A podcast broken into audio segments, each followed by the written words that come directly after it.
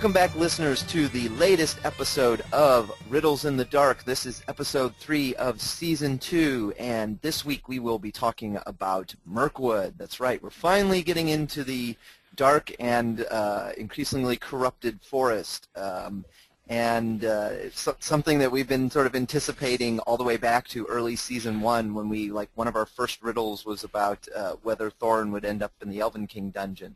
So we've come full circle and finally returned here for film two, and um, uh, so let's let's get right into it. With I'm your co-host Dave Kale. With me, as always, are my co-hosts Trish Lambert and the illustrious Tolkien professor, Professor Corey Olsen.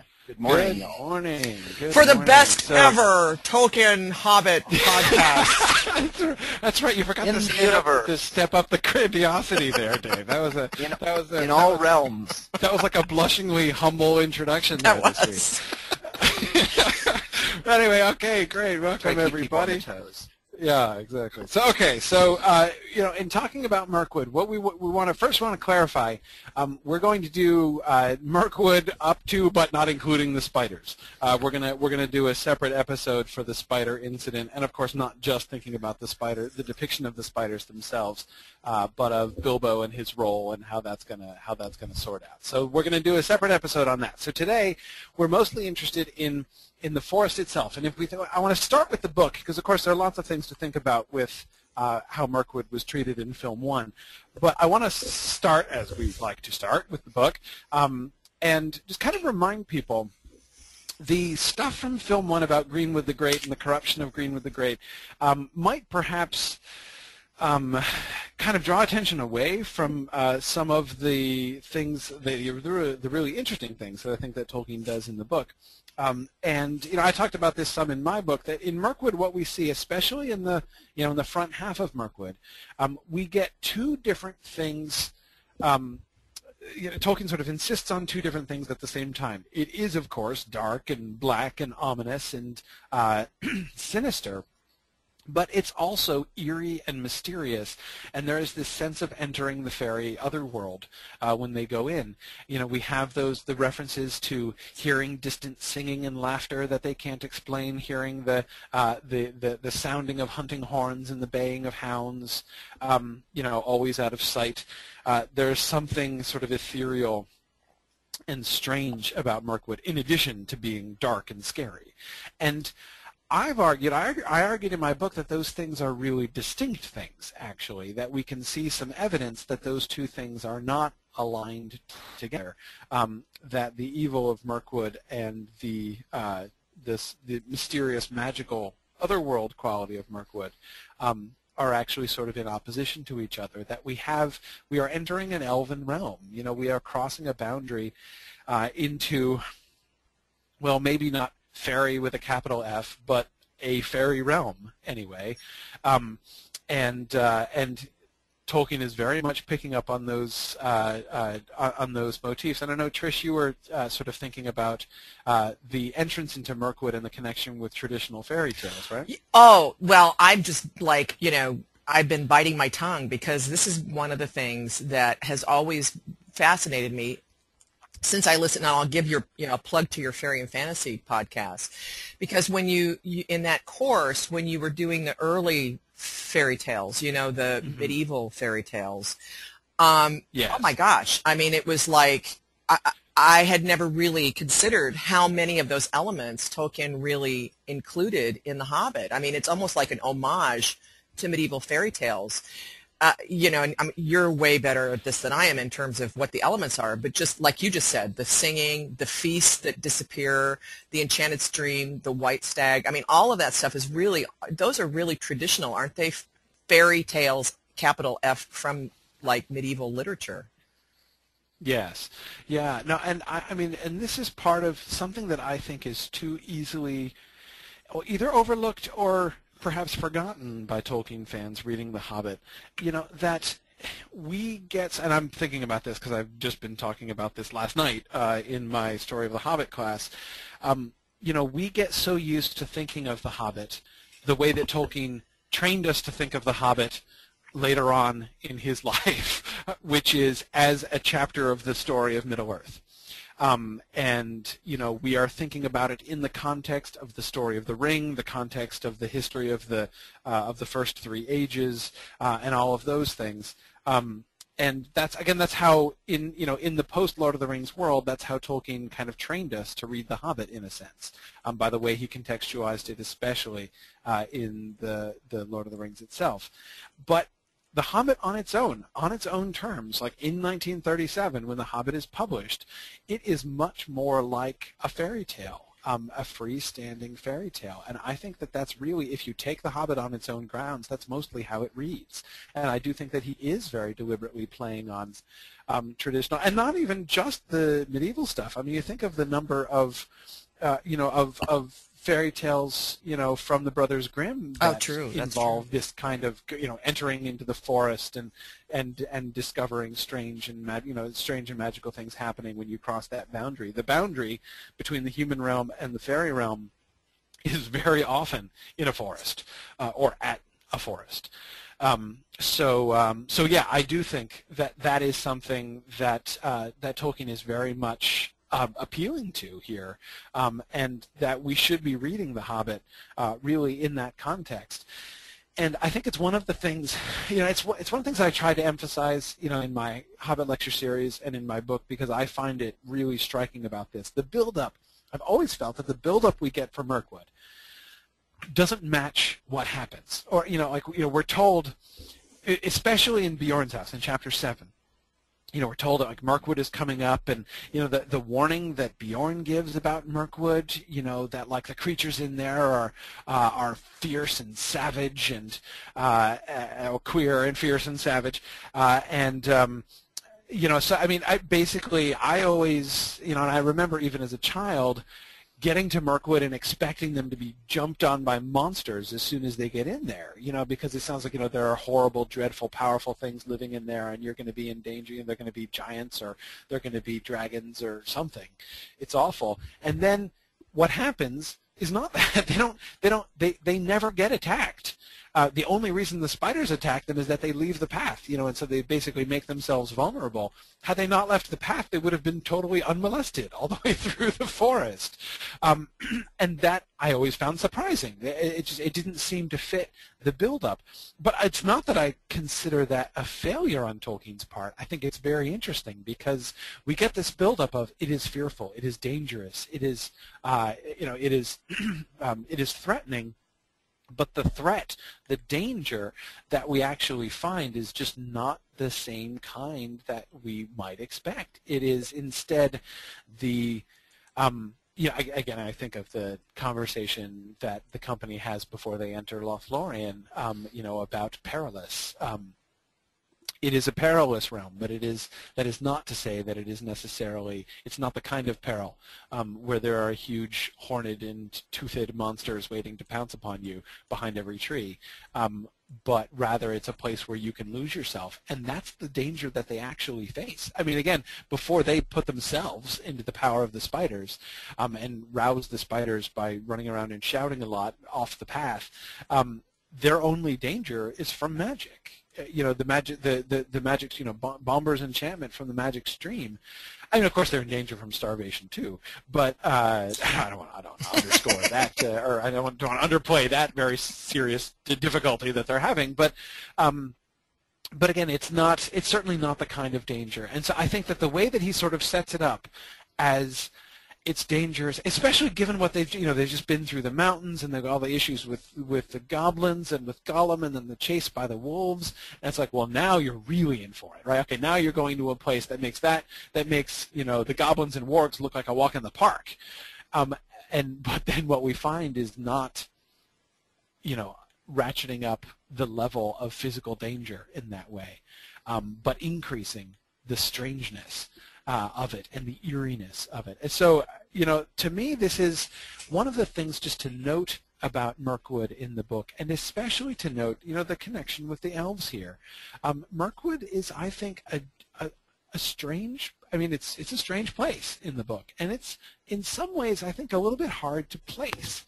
Um, you know, the question about the book, the question is Mirkwood evil, is I think sort of a, a, a more difficult question than it might at first seem. I mean, I think a lot of people's knee-jerk response is, well, yes, Mirkwood is an evil place. It's a dark and uh, an evil place. but although it is uniformly dark, that is to say, it's not like we cross a boundary and we're in Lorien all of a sudden. I mean, it doesn't look like Lorien. It's it's it's it's dense and dark and threatening. It seems all the way through. Um, you know, it, it has this sense. We are given this sense of entanglement. It's almost like Mirkwood itself is like a web, um, which if they leave the path, they will never escape from it. Um, and uh, but but but anyway, uh, you know, it's although it, it looks like that all the way through, it's also the realm of the elves.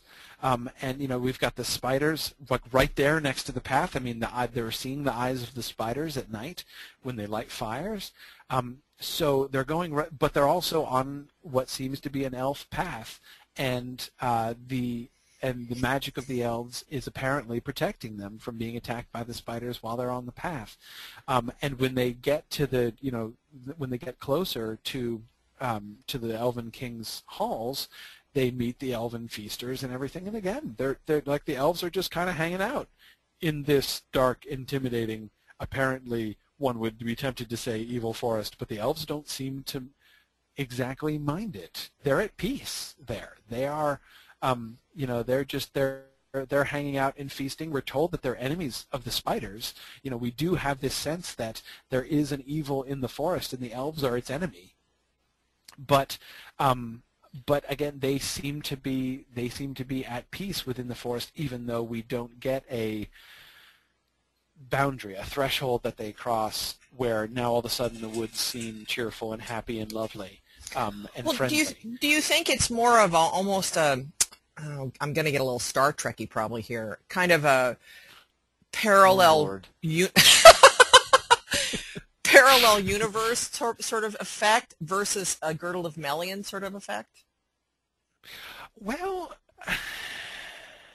hard to say. I mean, he didn't I mean, make it clear one way or the other. I know. So yeah, I know he didn't. I mean, we certainly don't get a Girdle of Melian effect. Uh, I mean, in in one way of thinking about it, the Girdle of Melian is exactly what we don't get, and by right. that I mean, you know, the Girdle of Melian you know, for those of you who don't remember your Silmarillion, um, we have the, you know, the woodland, the woodland realm of Doriath, um, which is, you know, clearly, you know, partially the inspiration of the woodland realm in Mirkwood. I mean, the, the, if you go back, this is actually exactly what I was doing in my class last night, my Hobbit class last night. We were reading passages from the Lay of Leithian, um, the poem about Beren and Luthien, that Tolkien wrote in the late 20s. Um, so it's one of the things that he like literally you know, put down his pen writing The Lay of Leithian and picked it up to write The Hobbit. It's the stuff he was working on right around the time he was thinking and developing the Hobbit story. Um, so we were looking at the descriptions of Doriath and the Thousand Caves, uh, Menegroth of Thingol, um, and comparing that with the descriptions of the Elven King and his halls in Mirkwood. And it's the, the similarities are very clear.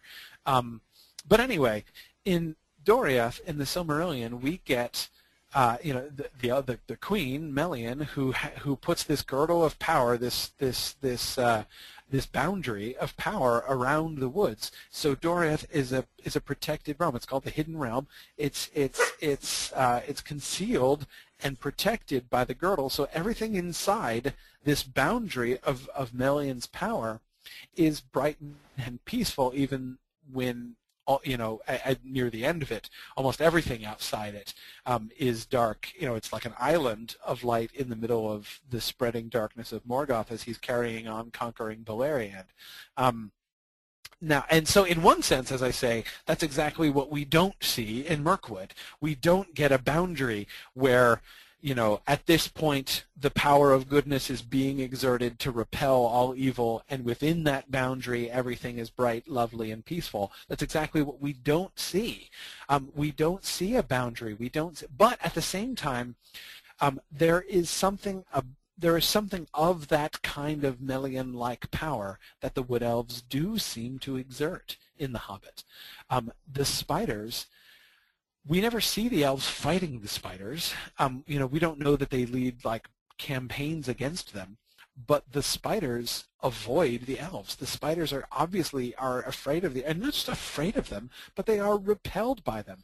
The spiders, if the spiders would want to to to pursue them onto the path or into the glades where the elf circles were, where the elven feasts were being held, they can't. It seems that they can't do that. They avoid those places. Um, and you know, there's a reason why, although they see these spider webs stretching from tree to tree, they're never stretched across the path. And that seems to be this kind of evil, repulsing power uh, of the elves' magic. Um, and that, so that element itself is like kind of Melian-esque, is kind of girdle-like, but there is not a boundary. There's not a girdle. They are living in the midst of this dark and sinister wood, it's just that where they, you know, they are they are at peace within it and seem to be pretty uh, pretty much in control of their part of it. They don't seem to be under threat. They don't seem to be under attack um, by the spiders. The spiders just stay out of their way. Um, so um, so that I think is, is you know it's it's it's what makes Mirkwood in my mind a really complicated construction in the book because we you know we do see it both ways both sinister and threatening but also um, uh, but also at peace and full of the magic of the elves. Um, and those two things seem in a sense to coexist in that the elven magic is clearly extending that sort of that magical sense of where the, the power of the elves extends within Mirkwood is outwardly indistinguishable. Um, from the rest of the forest. Um, but uh, anyway, so th that I think is the uh, the important thing to keep in mind about Mirkwood, and then to that we add this element of the active corruption of Mirkwood, which of course uh, Peter Jackson emphasized very strongly in film number one. That is, there is a creeping evil that is filling Mirkwood and that is coming from Dol Guldur, um, and that is obviously the influence of the necromancer upon the forest. Um, and uh, so to me, thinking now about you know the actual question of how Mirkwood will be depicted um, in the film, to me it's a question of how are they going to make that manifest? Because of course we saw Mirkwood in film one we see it uh, as a bright, happy, and cheerful place with a few dead animals and rotten fungi in it. Um, you know, it is clearly in the very initial stages of its corruption. Um, and if Mirkwood is going to look anything like what we got in the book, and I think it is based upon you know some of the stuff that we've seen. Some of the you know I remember I forget which one it was, but one of the you know production video blog episodes showed Mirkwood scenes and the, and them traveling in Mirkwood, and it's pretty clear we're going to get a dark and twisted forest, um, and not the bright, cheerful place where Radagast was living at the beginning. I mean, that is bright and cheerful, other than the corpses of dead animals. Um, but uh, um, anyway, so I, I, I, think that we can see. Uh, this is this is one of the main things that the film is going to happen. So apparently, he's going to what depict there's going to have been a rapid increase in the corruption i guess? What do you guys think about that? How do you think we're going to get the kind of time lapse there? That's a really good question. Um, I, have been wondering about that for for a while now because uh, it, it, it, it's there's sort of a danger of it either now granted granted, I guess we, I guess one of our maxims on the show now is that uh, time and space mean nothing in these films. right. Right. So, so, maybe maybe we should not get hung up on the whole. Wow, it seems like it's happening too fast because right. they've they've shown uh, utter disregard for that in the past. So there's no yeah. reason to worry about it. But it does seem like on the one hand that they that it, it maybe will happen a little too fast, or on the or anything else that they do, like them wandering into a section of the forest and being like, oh wow, didn't realize this was corrupt. Haven't been over here in a while. Ends up making Radagast the Brown and the elves look like just basically the most um, inattentive and competent caretakers right. of the forest ever. Right. And, like, hey, uh, cong- congratulations for spotting that. Uh, you know, up here it's much, much worse. But I'm glad you did pick up on it eventually. Yeah. Yeah. yeah. So I don't know. I, I guess I guess you're right. I guess they're just going to do some kind of time lapse thing where they're just going to make it happen virtually well, overnight. You know, in their defense, within the world of the movie, like a great deal of screen time has passed between when we see the healthy, the mostly healthy uh, Greenwood at the beginning of film, quite near the beginning of film one, um, and when we That's will true. get to it after Beorn, presumably. So, I mean, yes, if we think about, but but but th- this is, I think, what what at least what I mean by what you were describing as the sort of the disregard for time and space. Um, the problem that I think a lot of Tolkien fans tend to have is that Tolkien fans are are really used to. In fact, Tolkien kind of trains them to sort of step outside the story and say, okay, let's stop for a second and think about this. How many days have passed since they left here, and you know, and, and how many miles have they traveled? Because Tolkien does this himself. I mean, yeah, how many conversations are there uh, Right. where where Frodo's trying to catch up on? Wait, what day is it again? How many days? Right, exactly, exactly. And, and think of the, the passage. Uh, I was just I'm doing my uh, my annual reread of the Lord of the Rings now, and I am I'm in the Two Towers now, and I just uh, so I just recently passed that that that moment that really struck me in this regard at the end of the Fellowship of the Ring when they're going down the Anduin, and I forget whether it's Merry or Pippin says. Um, I always thought that when you when you you know it's still freezing here. I always thought that when you went south it would be you know warm and merry uh, all the time. And Aragorn's like, well, actually, we're at almost a, we're at approximately the same latitude as the Shire, but uh, you know we you know we, we haven't traveled far, very far south yet. Um, he doesn't use the word latitude, of course, but that's basically what he's arguing. Is like you know we haven't go- actually gone very far. So I mean, Tolkien is really prompting his readers to hold a map in their minds. He doesn't just provide a map at the beginning of the book. He keeps bringing up the map and the geographical relationship of things um, in the story, and that's exactly what the films seem to not want to do. So if you do that, um, you know, if you if if you have in your you know if if you get a cut from one scene to another, like the famous thing about Radagast crossing the Misty Mountains with his bunny sled, um, you know, if if this scene comes up and you are holding the and you have the map in your head and you're keeping it in your head, you're going to have a problem with it. The film does not seem interested in having us keep either either a map or a calendar in our minds as we're watching it. Um, it just a lot of film time has lapsed between the one and the other, and so I think I so I, I could certainly imagine him asking us just to roll with the fact that Mirkwood, which was beginning to be corrupt, is you know that that has kind of escalated and it's progressed.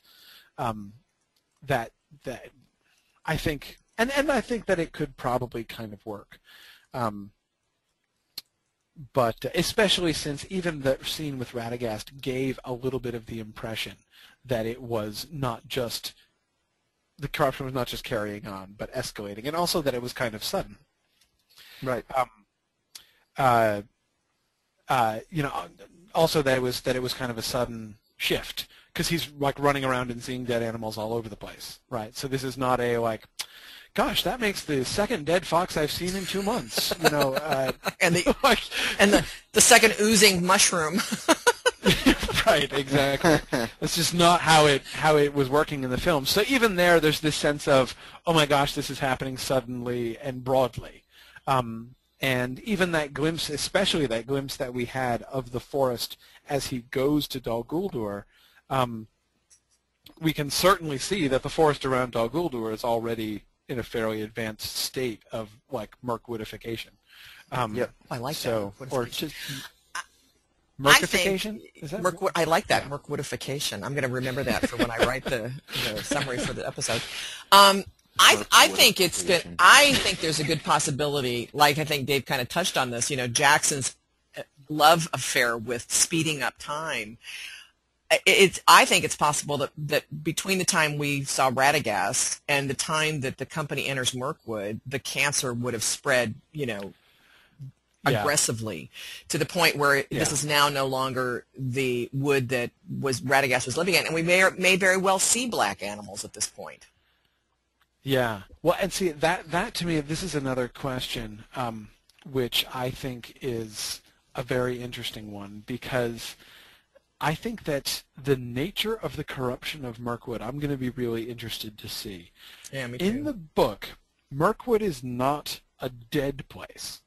Um, it is a perverted place. It is like the animals, you know, Tricia, you were just saying the animals aren't dying. They're, they, they, they've just been turned black. Right. Um, and apparently bad tasting too. I'm not quite sure what to make of that.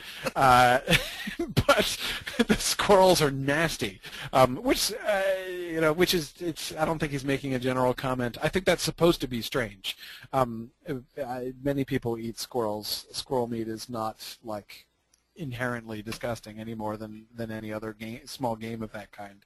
Um, so there does seem to be, like the fact that when they finally do shoot a squirrel, it tastes awful, does seem to be, I, I take that as kind of of a piece with the uh, with the darkening of the forest. Um, that there is something there is something sort of savage and unfriendly uh, and kind of antipathetic to them in the nature of these squirrel of these black squirrels now. Um, that makes them foul tasting. But anyway, um, but that's very different from lots of animals turning up dead and plants rotting. I mean, Radagast looks like he's looking at the beginning of a forest that's about to die and become a mm-hmm. wasteland. Mm-hmm. Um, and so I'll be very interested to see, do they do how do they make you know when the cancer spreads what does that look like how yeah, does it manifest? that's actually true itself? that's there is a distinct real distinction there yeah and i think i mean seems like an easy thing to say but i mean i think that that tolkien's version is, is more subtle i mean it's much more subtle to have the animals kind of corrupted in their natures than to have them just killed off um, by the corrupting and displaced. So you have like all the benevolent little woodland creatures, you know, all of the all of the you know the foxes and and you know Sebastian and his whole family, um, replaced by evil creatures like vampire bats and spiders. Um, but uh, but I so yeah so I guess you know one simple way to phrase this is, will there be black squirrels? Will we see black squirrels and black moths? You know, that, that, that sense of even the moths who seem to be innocent and not particularly malicious or venomous or anything, um, and even beautiful uh, in their way, um, yet have even they have been, as it were, stained uh, by the evil spreading through Mirkwood, and they've been turned black.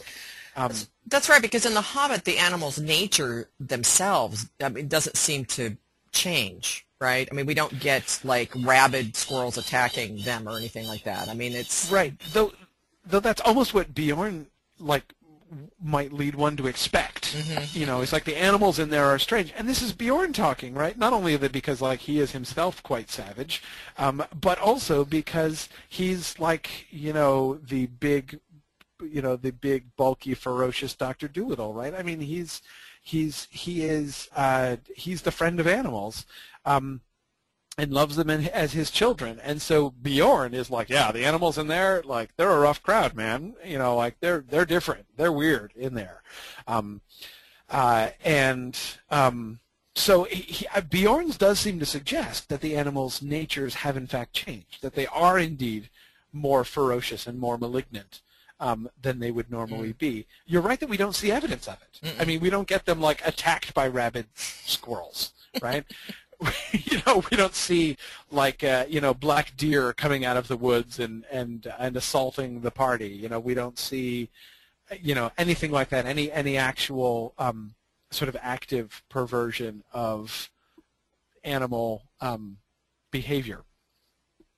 Uh, but but Beorn does suggest that that's kind of, that that's that that's part of it. Which, by the way, is is actually Craig Brewer said this a little while ago, and it kind of follows with what you just said in terms of the movie um, you know, if we do have sort of this speeding up of the the perversion of the forest, uh, we may get that at Beorn. I mean, Beorn may be the one who basically introduces that to right. us in the film.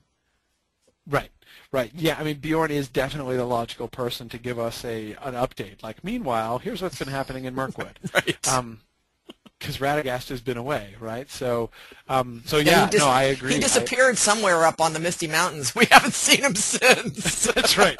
Yeah, the homeward journey with the bunny sled didn't go so well. You know, yeah. Um, now they're going into the wind, with the wind, so it takes them longer. right, exactly. Yeah. No, he ran into and got got snowbound in the mountains and had to eat his rabbits. Um, but uh, anyway, no. God, I was thinking something more benign, like the rabbits ran away with them or something. You know. Oh yeah, no, no, no, no. anyway, uh, it's like the Radagast version of the Donner Party. Anyway, no, um, we're, we're clearly going to see Radagast again. I mean, Radagast, I am sure, is going to successfully teleport across the mountains again. Um, but I gather again this this I'm I'm assuming, and this of course I mean this is bad evidence because I'm going on other people's summary of the CinemaCon stuff from like last March or something. Right. Um, but um, but that meeting between Radagast and um, Gandalf, which we heard about from the CinemaCon clip, seems to be a film two thing now. I mean, that seems to be Gandalf after he's left the party, um, and they've gone into Mirkwood. That's when we're going to get Radagast again. That Gandalf is going to meet him again when Gandalf is doing his like whatever he's going to do. Solo investigation of Dol Guldur. It seems more likely searching for the tomb of the Nazgul, I guess somewhere. I don't know. Um, uh, but anyway, um, so but but that that certainly goes to say I do suspect therefore that Beorn is going to be like our you know eyes on the ground as far as Mirkwood is concerned, um, because Radagast is still off, you know, doing stuff and being uh, Gandalf's comical sidekick. But um, and you know, Lexi brings Anyway. up the White Hart, you know, except the White Hart's found in Yes. Mirkwood, but that gets us back to this fairy-like effect of the elves versus the black animals affected by yes, the perversion. So, yes, you know, that's going to be another one. I mean, I just wonder how much of that fairy-like, you know, the White Hart, the Enchanted Stream, the Bombur going to sleep, the feast that move. I mean, uh, the elves' movable feast is what I call it. I, I wonder how much of that's Right. going to be portrayed. You know, and initially I thought probably it would be get cut, but I mean, if he could leave the stone giants in, who knows what right. Jackson Maybe there's time do. for yeah for the Black River and uh, and um, Bombur's sleep and the and the deer. Yeah. And No, I then again, we're back to that conversation of how much we have to cover in movie two, because we know at least we're going to see one conversation between Bilbo and Smaug, if not the whole thing. That's a lot to Yeah. cover. sure is. It does make one wonder what's going to get cut from Mirkwood. Uh, Yeah.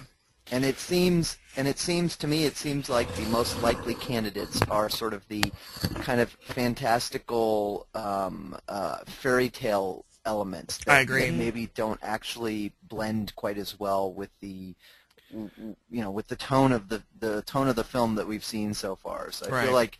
I feel like the way that the way that a lot of the the sequences up until the spider happen, where they're where they're chasing after the elven party and or feast or whatever it is, and and the the mystical river and all that kind of stuff. Just maybe I don't know. I, I have a feeling those are going to be casualties of the editing mm-hmm. process. Well, and, you know, and, They and they're not really much. that much in keeping with the way that Jackson has portrayed elves thus far in his movies. So I could, so I'm agreeing with Dave. You know, I could see them being cut Right. because he hasn't really, Right. you know, the Yeah, elf, Jackson's yeah. elves don't have that kind of power. I still Yep. hope Bilbo No, climbs a tree, though. Out are you hoping for, for you're hoping for the Black Emperors still? Well, that's the even. dogs? I'm hoping he climbs a tree, and boy, it should be sure would be good if there were blank black emperors. Um, Yeah, the butterflies. Yeah. But I'd be happy with Yeah. the tree. I'd be happy if he just climbs a tree. We'll Yeah. do that. Well, we'll do that as a conundrum later on. All right. Will Bilbo climb a tree? No, Bilbo I think- climb a tree. I think- that, that, that, that, that is, um, yeah. No, I think that is an interesting question. Um, but yeah, well, see, here's here. I think, and I'm I'm gonna I'm kind of tipping my hand at least for half of the direction I'm to be going in the in the riddle later on.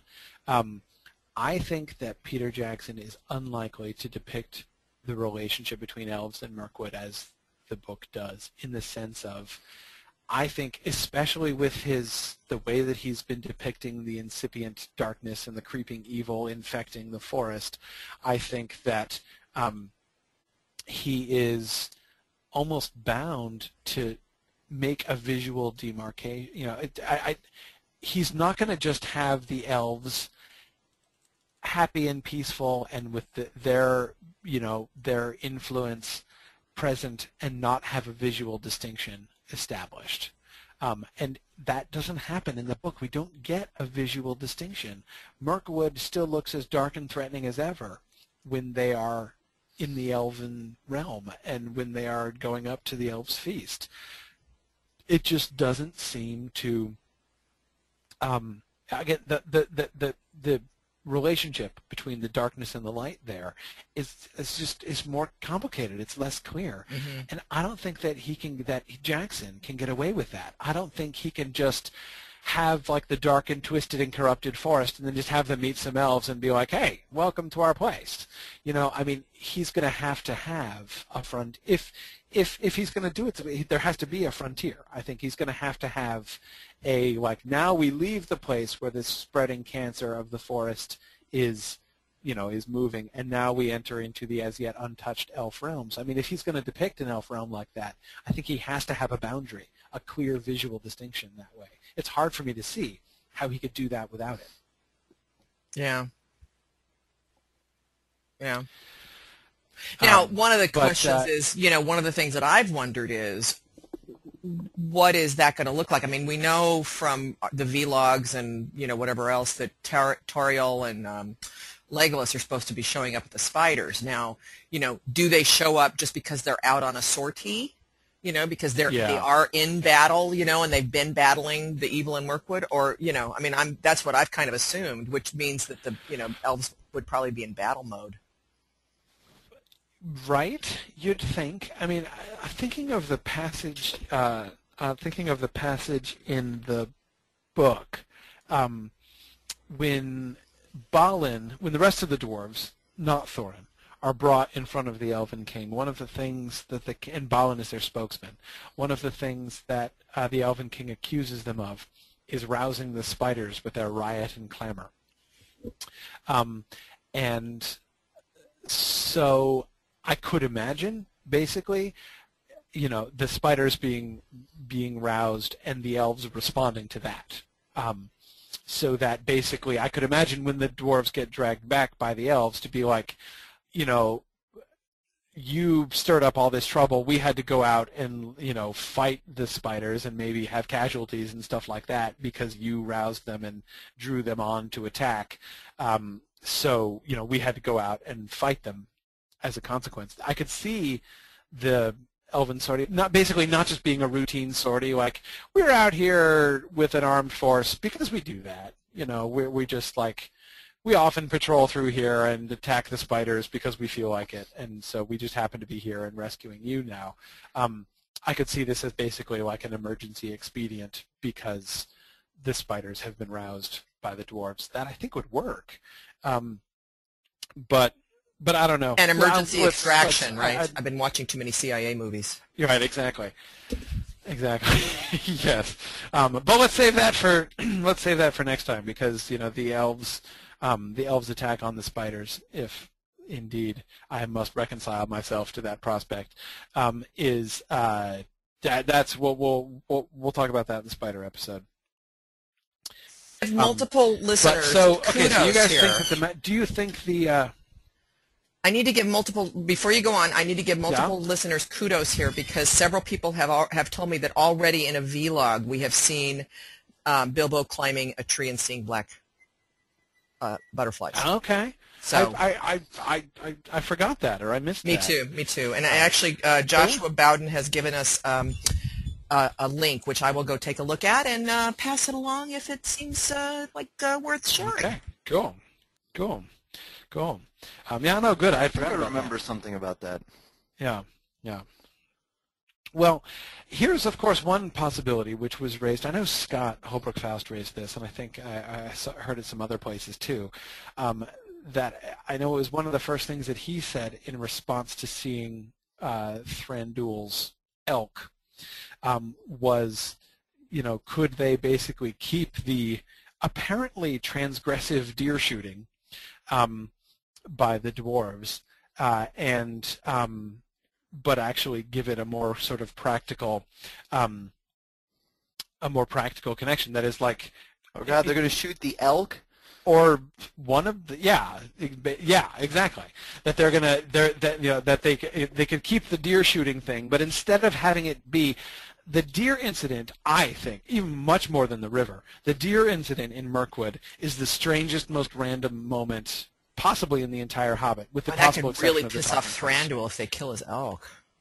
Exactly. Exactly. um, And actually, I kind of like this idea, the idea of taking taking that element of Thorin shooting a deer, um, and playing it into the antipathy between Thorin and Thranduil, uh, and making it not just like a strange and mostly inexplicable, eerie moment, um, but instead giving it a very practical um, role in the plot um, to greatly increase the grudge between them. Not that it necessarily has to be the elk upon which Thranduil rides, but you know, basically that those animals are, you know, the the friends and mounts of the elves, and uh, that they get in trouble for for for for killing one. But you know, there's an element in this. It makes me think, and I don't know necessarily that the filmmakers will be thinking about this, um, but but it makes me think delightfully of the Aeneid because, of course, anybody who remembers the Aeneid will remember that's what happens. Actually, a deer, uh, the the thing that sparks off the hostilities, the reasons that the that that Aeneas's Trojans and uh, the the native uh, people, the the Latins, the people of Latium, um, they're all making an alliance. They're going to be happy. You know, Lavinia is going to be given to Aeneas, and everybody's going to settle down cheerfully until the incident with the tame deer. Uh, there's this tame deer who belongs to uh, uh, who belongs to one of the, the, the, the Latin peoples, and Aeneas's son um, Ascanius kills it hunting. Um, but it like staggers back uh, with its arrow wound uh, to its uh, to its home, you know, to its masters, and then dies in their arms, and they get furious and they attack the Trojans, and the whole thing blows up. Um, so, like, you know, this could totally, this could totally work. Um, you know, there's a there's a delightful classical precedent for this so uh, so I could see I could see that element being kind of retained uh, in that kind of a more pragmatic way, um, especially with the with the uh, the way in which the um, the the and the antagonism between Thorin and Thranduil is has been set up so strongly in film one. Um, I could see sort of adding another another insult. Uh, insult to, to, injury. Yeah, exactly.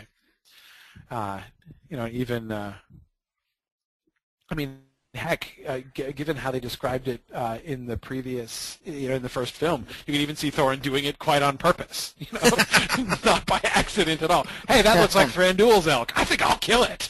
you know, I mean, that, that's not hard to imagine. Uh, you know, and you know this conversation with like, you know, like, uh, you killed my elk. Yes, and it was tasty. You know, I mean, you could see that kind of, and I would do it again. Um, well, and one of the things uh, you and uh, I talked about, Corey, before we came on board was um, was also the fact that if they are, if the elves are under siege, you know, that could be Thorin going, well, aren't you sorry now that you didn't come to our aid? Right, Couldn't exactly. you use some help now? Yes. Yeah, exactly. Um, yeah, no, I think that that's because you know to me this is one of the one of the bigger questions um, involved with Mirkwood here is not just about the the way the forest and the corruption itself will be depicted, but what is going to be the status of the Elven King and his kingdom? Um, are basically, I mean, to put it bluntly, are they in trouble? They're not in trouble in the book they're at peace in the book. I mean, yeah, Mirkwood is kind of gloomy these days, uh, and there definitely is a sinister influence, and they're not real happy about it.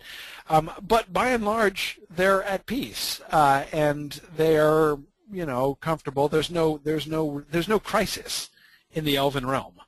Um, is there go- are, you know, are we going to get is Peter Jackson going to depict the Elven realm in a state of crisis?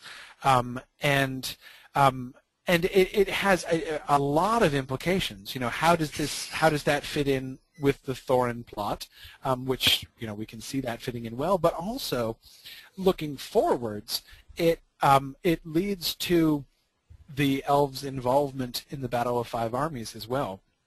Why I just had another. I just had another Star Trek flash battle stations everyone red alert. Right. Right exactly. Is that this is, is, is that the, you know are they on standby? You know do we, will we see the elves in their battle stations? Again is there a problem? Is there a crisis? Um, are we going to see an elven realm at peace? Because of course one of the difficulties is that if we do see an elven realm at peace their involvement in the battle of five armies is harder to justify. Mm. Um. And indeed, in the in the Hobbit drafts, I mean, uh, you know, it's one thing that I find very striking. One of the one of the probably I, I one of the top five most striking things I find about the earlier drafts when you read uh, the history of the Hobbit um, is how nasty the Elven King is. I mean, the Elven King is a grade A jerk in the first versions of the story that Tolkien wrote. As he revised it, he made the the Elven King gets a little bit nicer with every single revision until in the published Hobbit he's he's he's quite a decent guy. Um, but uh, but even in the published version, although he's a decent guy, there's still really no justification for him marching in force on the Lonely Mountain, of his bringing an army. Uh, you know, his going to the rescue and and and uh, and and helping the refugees of Lake Town is kind and good, but he didn't need an army for that. And there's just there's and and he wasn't going there. When the uh, when the the men of Lake Town go up to, you know, to go to beg for help of the Elven King after the destruction of the town. They meet an army on the march already, and it wasn't heading to Lake Town to help them. It was heading, it was marching on the Lonely Mountain, presumably to claim the treasure. I mean, the Elven King is simply on a profiteering uh, mission here. And it, that's one of the consequences of having the Elven realm strong and at peace is that there's no they have no need to fill. Why is the Elven King doing this? Because he quite likes treasure and would rather have more than he has right now. That's that's his motivation. That's all we're given of it. Um, if there's a crisis, if there's a need, if the uh, the the you know the later events are going to be brought into you know sort of a struggle in which his kingdom is already engaged, it changes the situation a lot. And one of the ways in which it changes it, I think, is to make his involvement perhaps less mm, sketchy, less less morally questionable. Because um, in the book, I mean, it's morally questionable the Elven King's action. Um, you know, he can say later all he wants. Oh, I'm you know, long shall I tarry ere I started this war for gold. Well, maybe you should have tarried a little longer before you marched out with your army, Bucko. If that was your if that was your attitude, um, you know. So yeah, I mean, it's he's he's not just not totally uh, totally above board there. That's true. Uh, Don't they? They make a statement at some point that you know. Um, they, they have sort of a similar claim to to what the the men of Dale and Lake Town have, which is a lot of the treasure that's in there was actually ours to begin with and was stolen from us. Um, or and and we've suffered at the hands of the dragon as much as anybody, and we deserve recompense. But you know, but but it's kind of just a passing comment. You don't really see it. You're like, it sounds very fishy.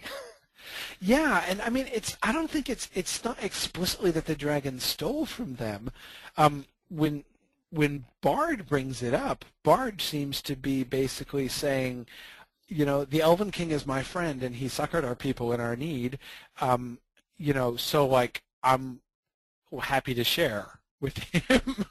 um, but there doesn't seem to be ever really any official just claim that the elves really can offer. Um, uh, which is actually it's one of the things that I think um, it, of all of the bad things that Thorin does and says um, during that stage, one of the things which is to me the most justifiable is his defiance of the Elven King. You know, when he's in the middle of refusing Bard's quite just and sensible claims on part of the treasure, um, that's quite bad. But when he says, you know, uh, and you know, and I, am not going to talk at all to the Elven King, whom I remember with small kindness. You know, I'm like, well, you know, that's tough but fair. I mean, that's, uh, you know, the Elven King has no good claim and uh, and no real reason to expect Thorin. Maybe, you know, he has good reason to expect Bard to want to share with him, but he has no reason for Thorin to expect Thorin to want to share with him. Um, so yeah, so, so it's, it's, I think the most uh, easy to support hey, I want to I want to back up a second because Owen sent us a link, and I shared it with you guys in the chat space, that shows the dwarves carrying Bombur in the forest. Oh, it's the I second link I sent. The first link I sent that. is one where uh, Bilbo is obviously uh, uh, at the top of some trees, but I don't see any butterflies. But the thing about carrying Bombur, it's like, oh, that's an interesting picture. Okay. Oh, and you're sharing it. Very How awesome is interesting. that? Very interesting. Yeah, see, that is exactly what I was not sure we were going to see. Um, in fact, when I was when I was thinking about this, I was thinking, you know, um, that scene is going to be awkward. Especially now, what I would suspect is that it's going to last less long. I mean, in the book, Right. they carry Bombur for a long time, and on film, I would think on screen, I would think that would get old pretty quickly. Um, but uh, Now Thorin is there. He was there, wasn't he? Bombur Bombur got enchanted before Thorin disappeared. Okay, in the book. Oh yes, Well- yeah. Bombur is enchanted, and then they go on for a long time, and then they uh, then they encounter the elves just as they're about to starve. Um, Bombur wakes up, they encounter the elves, Got it. get captured by the spider. So yeah, yep. So, so another question is, um, what will be the nature of Bombur's condition? So, Right. like, like I, I, I could easily see in sort of a, you know, in sort of the more, more dark, gritty, realistic, um, Peter Jackson version of the story that Bombur just uh, uh, accrues some injury, uh, doesn't, as opposed to falling into a, a magical river and mysteriously falling asleep. Um, Ah, so, good point. so, so, so to me, the the the, sh- the shot of them carrying Bombur uh, seems less suggestive than than it otherwise might. I mean, you know, it's the kind of thing that we we as Tolkien fans we tend to jump on and say, "Aha, they're doing it." You know, the Right. thing from the book that we wondered whether they would do it or not. But you know, not so fast. It's entirely possible that they're taking that idea of one of the one of the party is in, and indeed the same character becomes incapacitated, but it could maybe happen in a different way. I'm not saying it will. I would say in all likelihood it pro- they probably are doing some version of, of, of him falling asleep, but I don't know. I, I just wonder how well is that going to play with the mainstream audience, like the idea that the guy's just like asleep. I don't know. Yeah. And Brianna brings up that it, they could use the Bombur thing for some comedic, you know, some comedic break. Oh, that that seems like a virtual guarantee. yeah, I mean the, the the having to lug around fat Bombur. Yeah, I mean that that's got to happen for laughs, right? But but still, how does it happen, and how does it? Hmm. Yeah, that's going to be interesting. What? Because see, here's the thing. Again, this comes back to what I started off talking about. That is the the way in which in Mirkwood we get both the the the sense of corruption, but also just the sense of strange fairy power and um, you know magic otherworld. The the stream does not seem to be malignant. Does not. as- I mean, I don't think there's very clear evidence to suggest that the stream is a product of the corruption of Mirkwood. Um, and in fact, it, it seems quite clearly tied to elven magic Mhm. because of the way, under the influence of the magical sleep, he dreams of the elven feasts. He has, in fact, a true dream. He is in his dreaming world when he falls asleep from the river, in a sense taken into the fairy realm, um, and sees them feasting, and then he returns and they find that same thing physically. But he's able to predict exactly what they're going to see because he's seen it in his sleep. Um, so, in other words, it's a fairy river. It's not. It's not a necromancer river.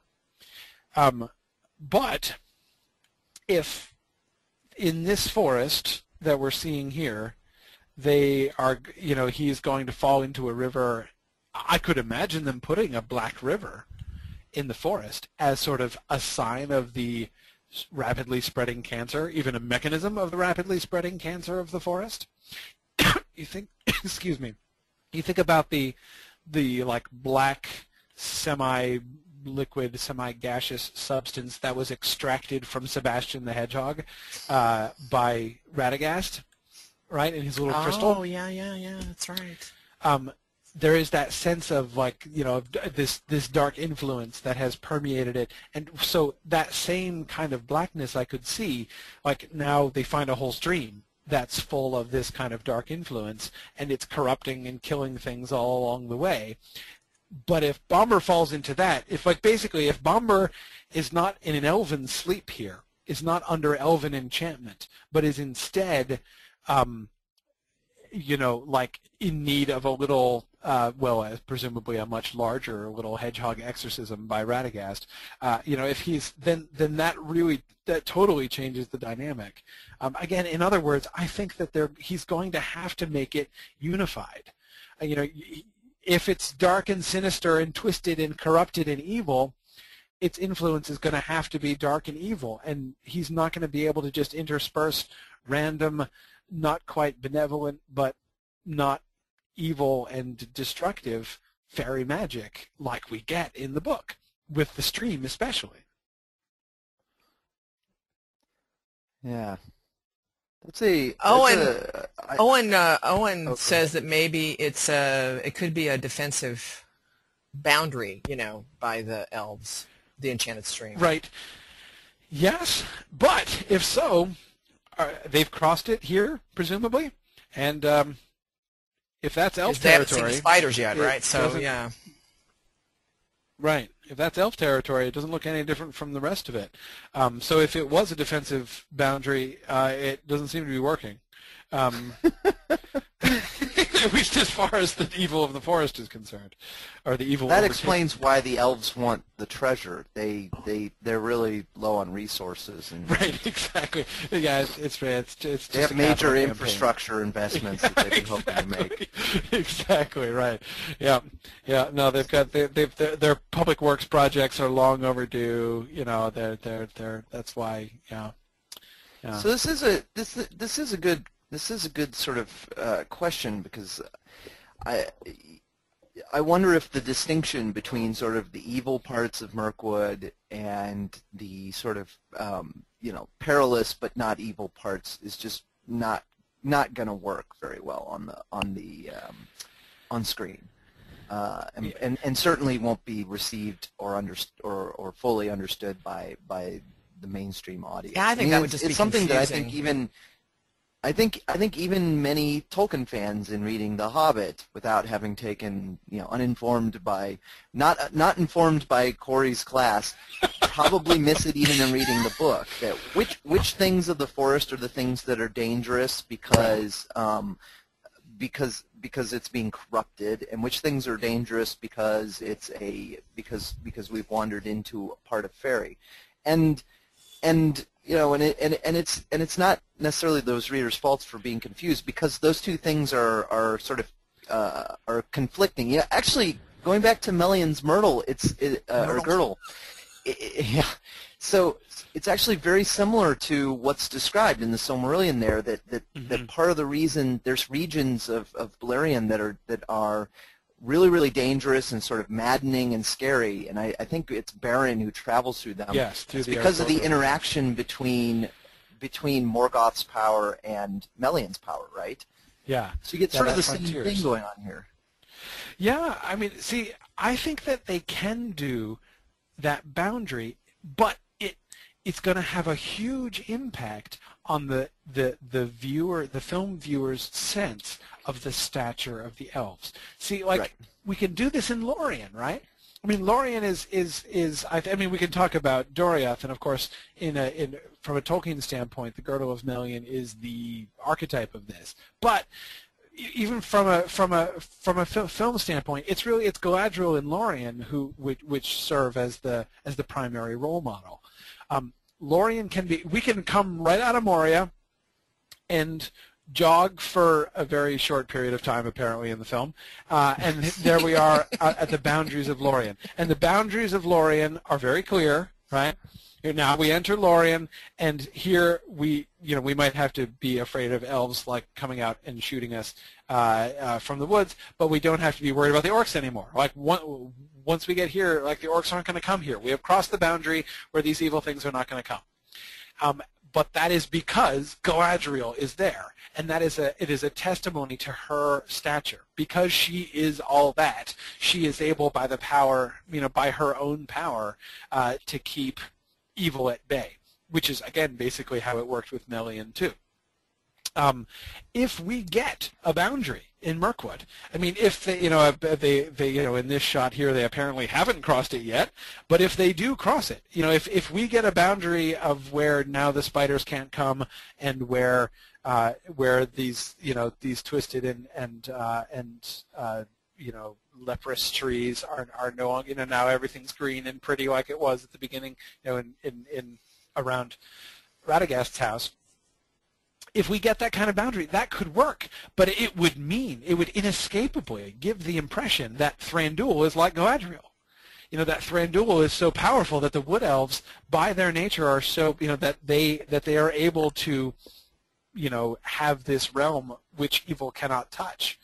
Um, hey, he's got a pretty sparkly coat and some kind of really, you know, radical crown, so he may be equal in stature to Galadriel.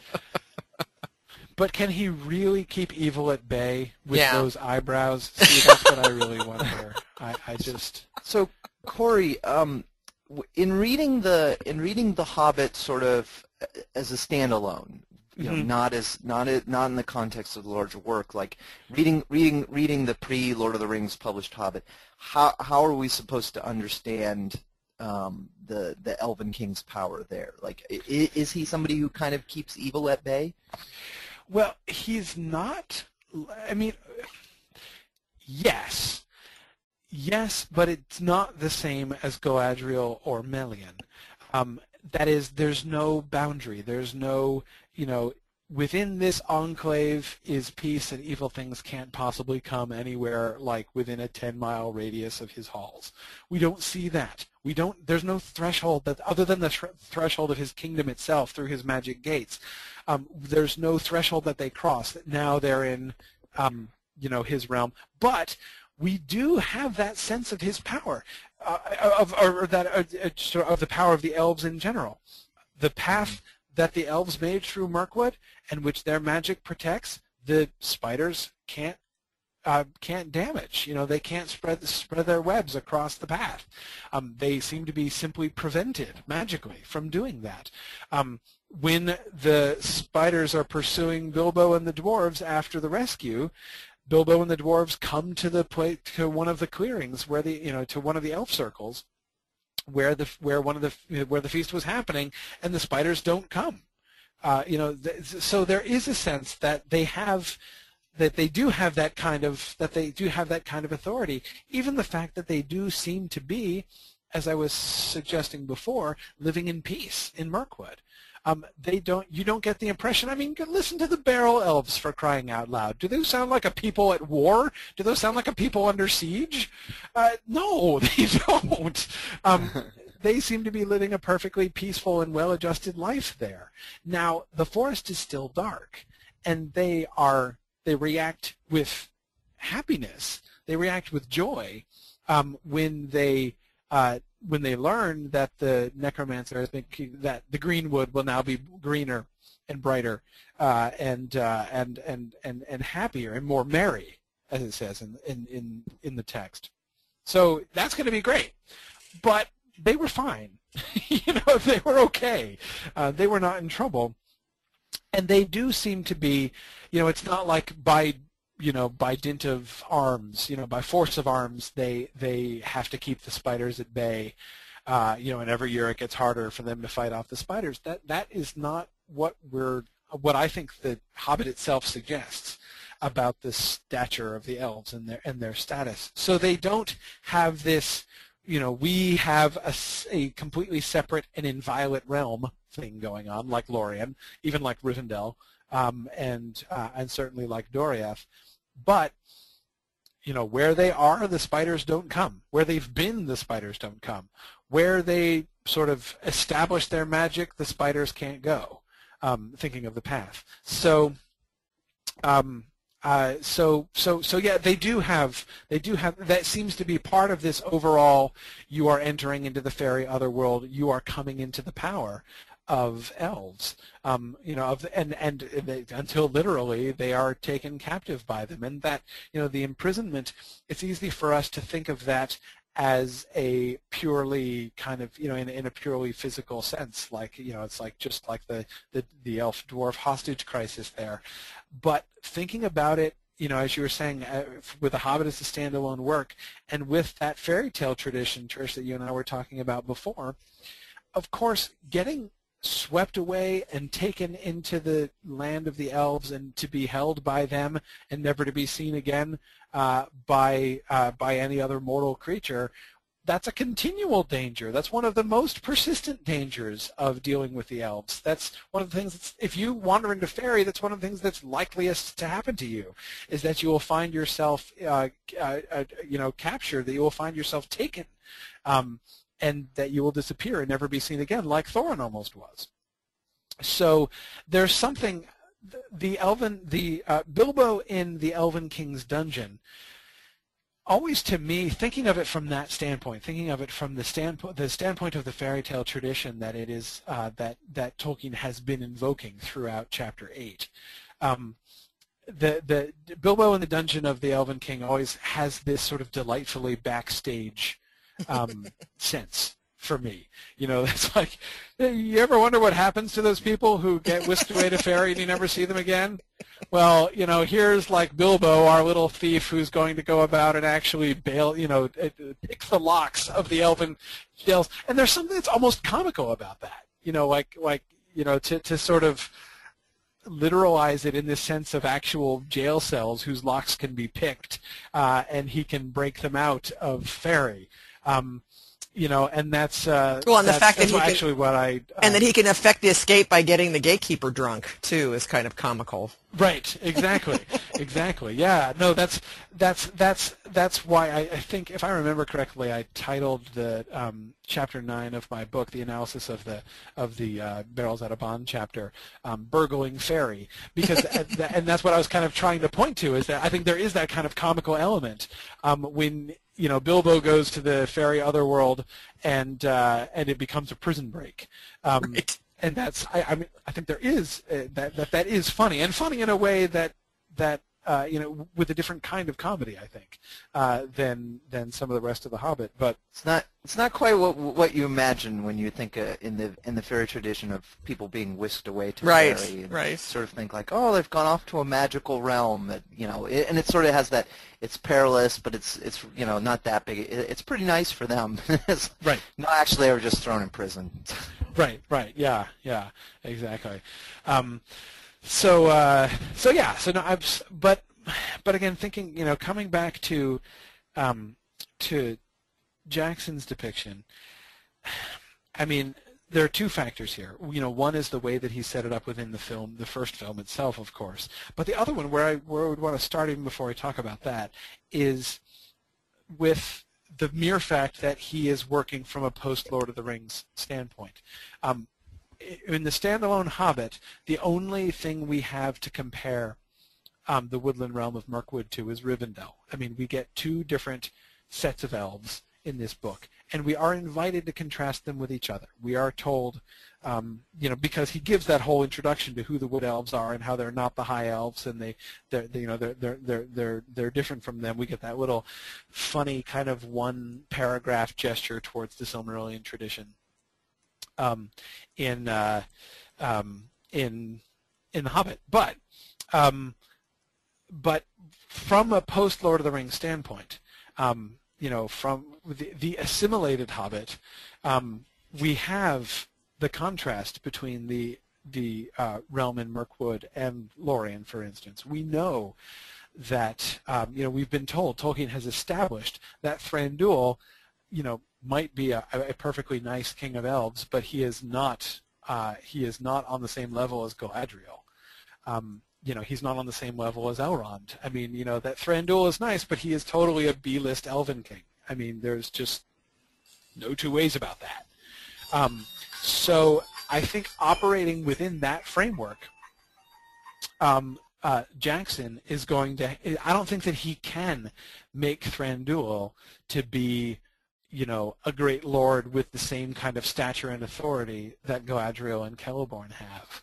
Um, so I don't expect to see that. And I think that we see him set that up in film one. The very fact that he has Thranduil, the Elven King, not just be an ally of the dwarves, but actually I, I, I swear fealty to Thror. Um, that was one of the things that I found most striking about uh, the depiction of Thranduil in film one, was that was not his um, you know, his failure to come to the aid of the dwarves. What was to me more striking than that was the fact that he actually swore fealty, um, not just not just friendship, but fealty. Did he actually? Um, did he, they actually uh, said fealty in the movie, didn't they? Yes. Because yes. I, kind of I mean, elided was, over that. Clear.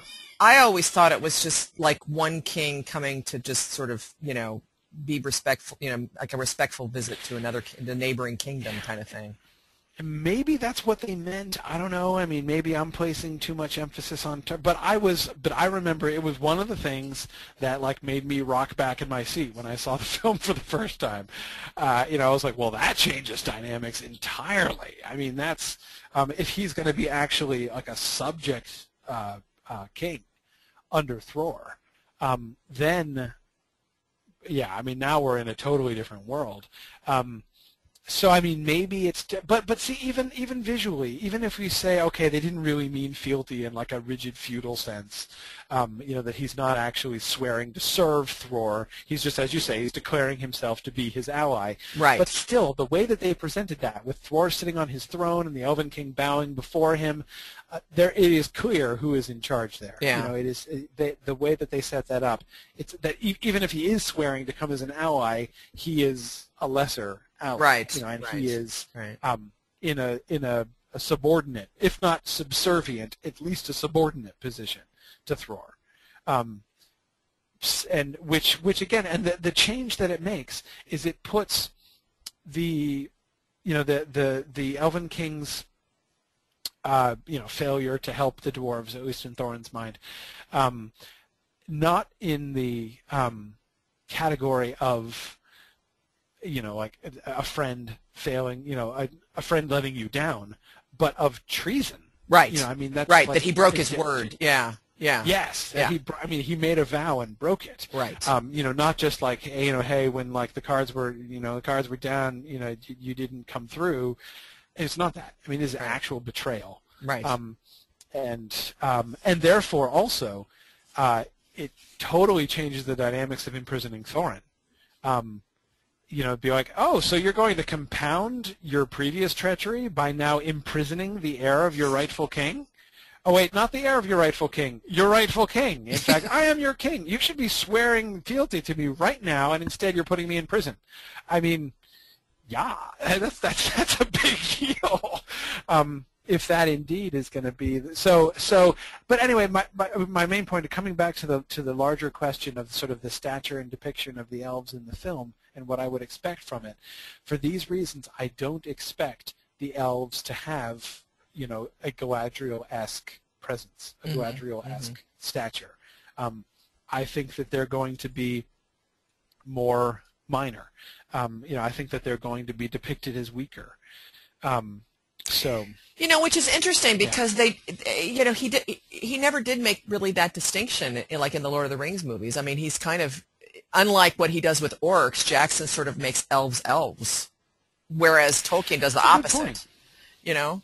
That's a good point. I mean, even think of uh, you know, the, when you said that the you know the image of Legolas's greeting Haldir when Haldir right. shows up at Helm's Deep, you know, and there's that there's that total sense of brotherhood between them. Right. Um, yeah, you're right. Elves are elves. They even look alike. Um, right. You know, they're uh, the the um, yeah. Um, so that's going to be kind of interesting to see. Yeah, he does. Yeah, that. I mean, but of course, I mean, we weren't getting Thranduil there. You know, we weren't getting their realms, and it's and it's clear elves may be elves, but Galadriel is Galadriel. you know, I mean that that that still is pretty well established in the film. Um, so I mean, I can't imagine Thranduil is gonna is gonna come anywhere near Galadriel's stature. No, right, um, right. But yeah, um, but no, it'll be. I'm, I'm I'm still I'm still like in the back of my mind rolling over the whole Bombur question because you know, if if he's not enchanted by elf magic, which I agree with you, I would. It'd be hard to see how they could convey that. Um, if he's not, then presumably he's going to be overcome by the evil power of Mirkwood. You know, the, the evil, like, again, whatever it was that was infecting Sebastian the Hedgehog will be infecting Bombur. Which means he's not just going to sleep for a while, like a couple weeks, and then wake up. He's going to need healing. He's Right. going to need like Radagast with his little crystal. You know, he's going to need uh, he's going to he's going to need help. Uh, and I, I, you know, where's he going to find that? Is he still going to be sick when the spiders capture him? Uh, Is is that is this going to be something? I mean, is that like are the elves going to cure him? Uh, I mean, presumably he's going to live. Um, so yeah, I just I, I'm I'm still kind of I'm still kind of uh, thinking through the implications of because before. Uh, before Owen very uh, very inconveniently showed us that picture, I had I had made up in my mind that we were definitely not going to see Bombur being carried. So uh, so yeah, thanks a lot for that. Uh, but uh, no, but it's it's very it, it to me it raises a lot of questions. Um, I know Dave, do you have any theories about that? Uh, I don't know. I, it, it's it's that's a good question. Um, cause, 'cause I, I I have this. I just feel like the the audience, if, if indeed he falls in the river, and um, and in walking through the forest, mostly we're walking through sort of the the dark, corrupted Mirkwood version Yeah. of the forest, as we've seen it in the film, and, and even as it's described in the book. I have a feeling that if he just falls in the river and suddenly falls asleep, that the mainstream audience isn't going to under, be able to grasp a distinction between, oh, well, you know, Right. this is not because he, this is not because of the corruption in the forest. This is due to the elven magic, Right. very and Right. all that. I, Right. It just seems like that's a bit No. much. I agree. So now, okay, here's here's here's a thought that just occurred to me. Remember, one of the issues in the book with Thorin and the Elven King is that Thorin feels that he is, you know, being obviously wrongly imprisoned, um, but that the elves are just being completely needlessly suspicious. Um, you know, remember Thorin keeps saying when the Elven King is interrogating him, "What were you doing? You know, why did you attack us?" He said, "We didn't attack you. We came to beg for food because we were starving." Um, and Balin says it even more bluntly. You know, is it is it is it a crime? Is it a crime to be lost in the forest, to be starving to death, to be attacked by spiders? Uh, you know, like like for for what of these things are we being imprisoned? Um, and if Bombur is indeed not under some kind of eerie but semi-benevolent elf magic spell, but rather, you know, you know, under the, uh, you know, sick with whatever corruption, um, you know, almost did in Sebastian the Hedgehog. If that's the case, if what they are seeking is not only food but healing for Bombur, that could be the urgency. Um, starving to death doesn't work so well on film. Um, like in general, There's a t-shirt for you.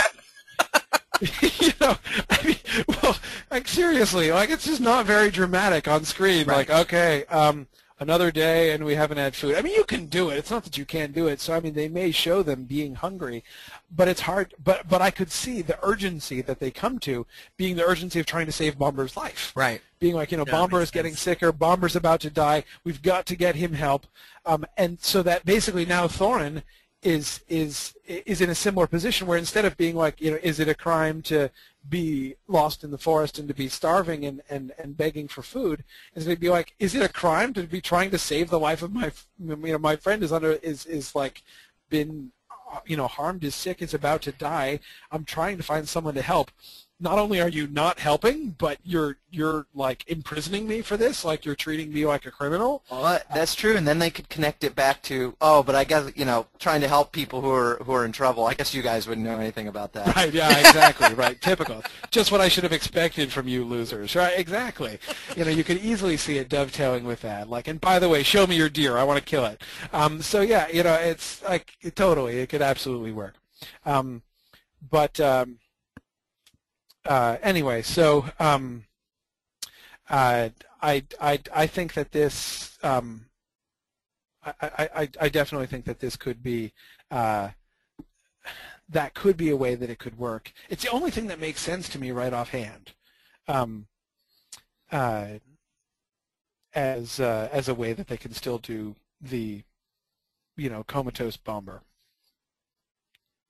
Now, so he will, if if, if that follows. I mean, we're assuming that the uh, yeah, the the stream or his going out like he's going out, it has to happen before the spider. So, I mean, I know we're going to talk about spiders later, but it sounds to me like then he's probably going to get wound up in a in a spider web and still be unconscious. I, uh, one would think. I mean, that's again, the only thing I yeah, it's the only thing I can think of. I mean, unless there's some other intervention that they find, um, you know, I don't know from what, you know, does Radagast come in? Uh, I don't know. I mean, I could imagine them doing something a little unexpected there, them adding an incident or transplanting an incident from somewhere else um, to as a kind of a transition or an initial stage prior to meeting the elves and prior to getting to Thranduil's kingdom. Um, I'm not quite sure what that would be. That's why I call it unexpected, but I don't know. Um, you know, because yeah, it, it is hard to imagine where else other than from the elves, if he is in fact sick and in need of healing, where else other than from Thranduil's people would they get it at that point? Um, so, um, yeah, yeah. Um, let's see. Actually, uh, uh, could I pause for just a second? Um, I gotta, I gotta want to do something for like 30 seconds. I'll be oh, right I back. think Dave and I can ahead. Dave and I can hold Okay. the fort we'll down. Carry on for a second. I'll be right back. Okay. I- I am very happy to report Sarah Lee has made my day. She has sent me a, a picture of Bilbo and black butterflies. Oh, Um, really? I'm going to send you that. Yeah, I'm going to send you that. Um, From one of the trailers? Yeah, well, it's on Pinterest, but um, yeah, but apparently it's from the trailer. It's kind of like the picture from before, only now there's actually butterflies. Well, they could be like really big um, pieces of ash, but I think they're butterflies. I'm pretty sure they're butterflies.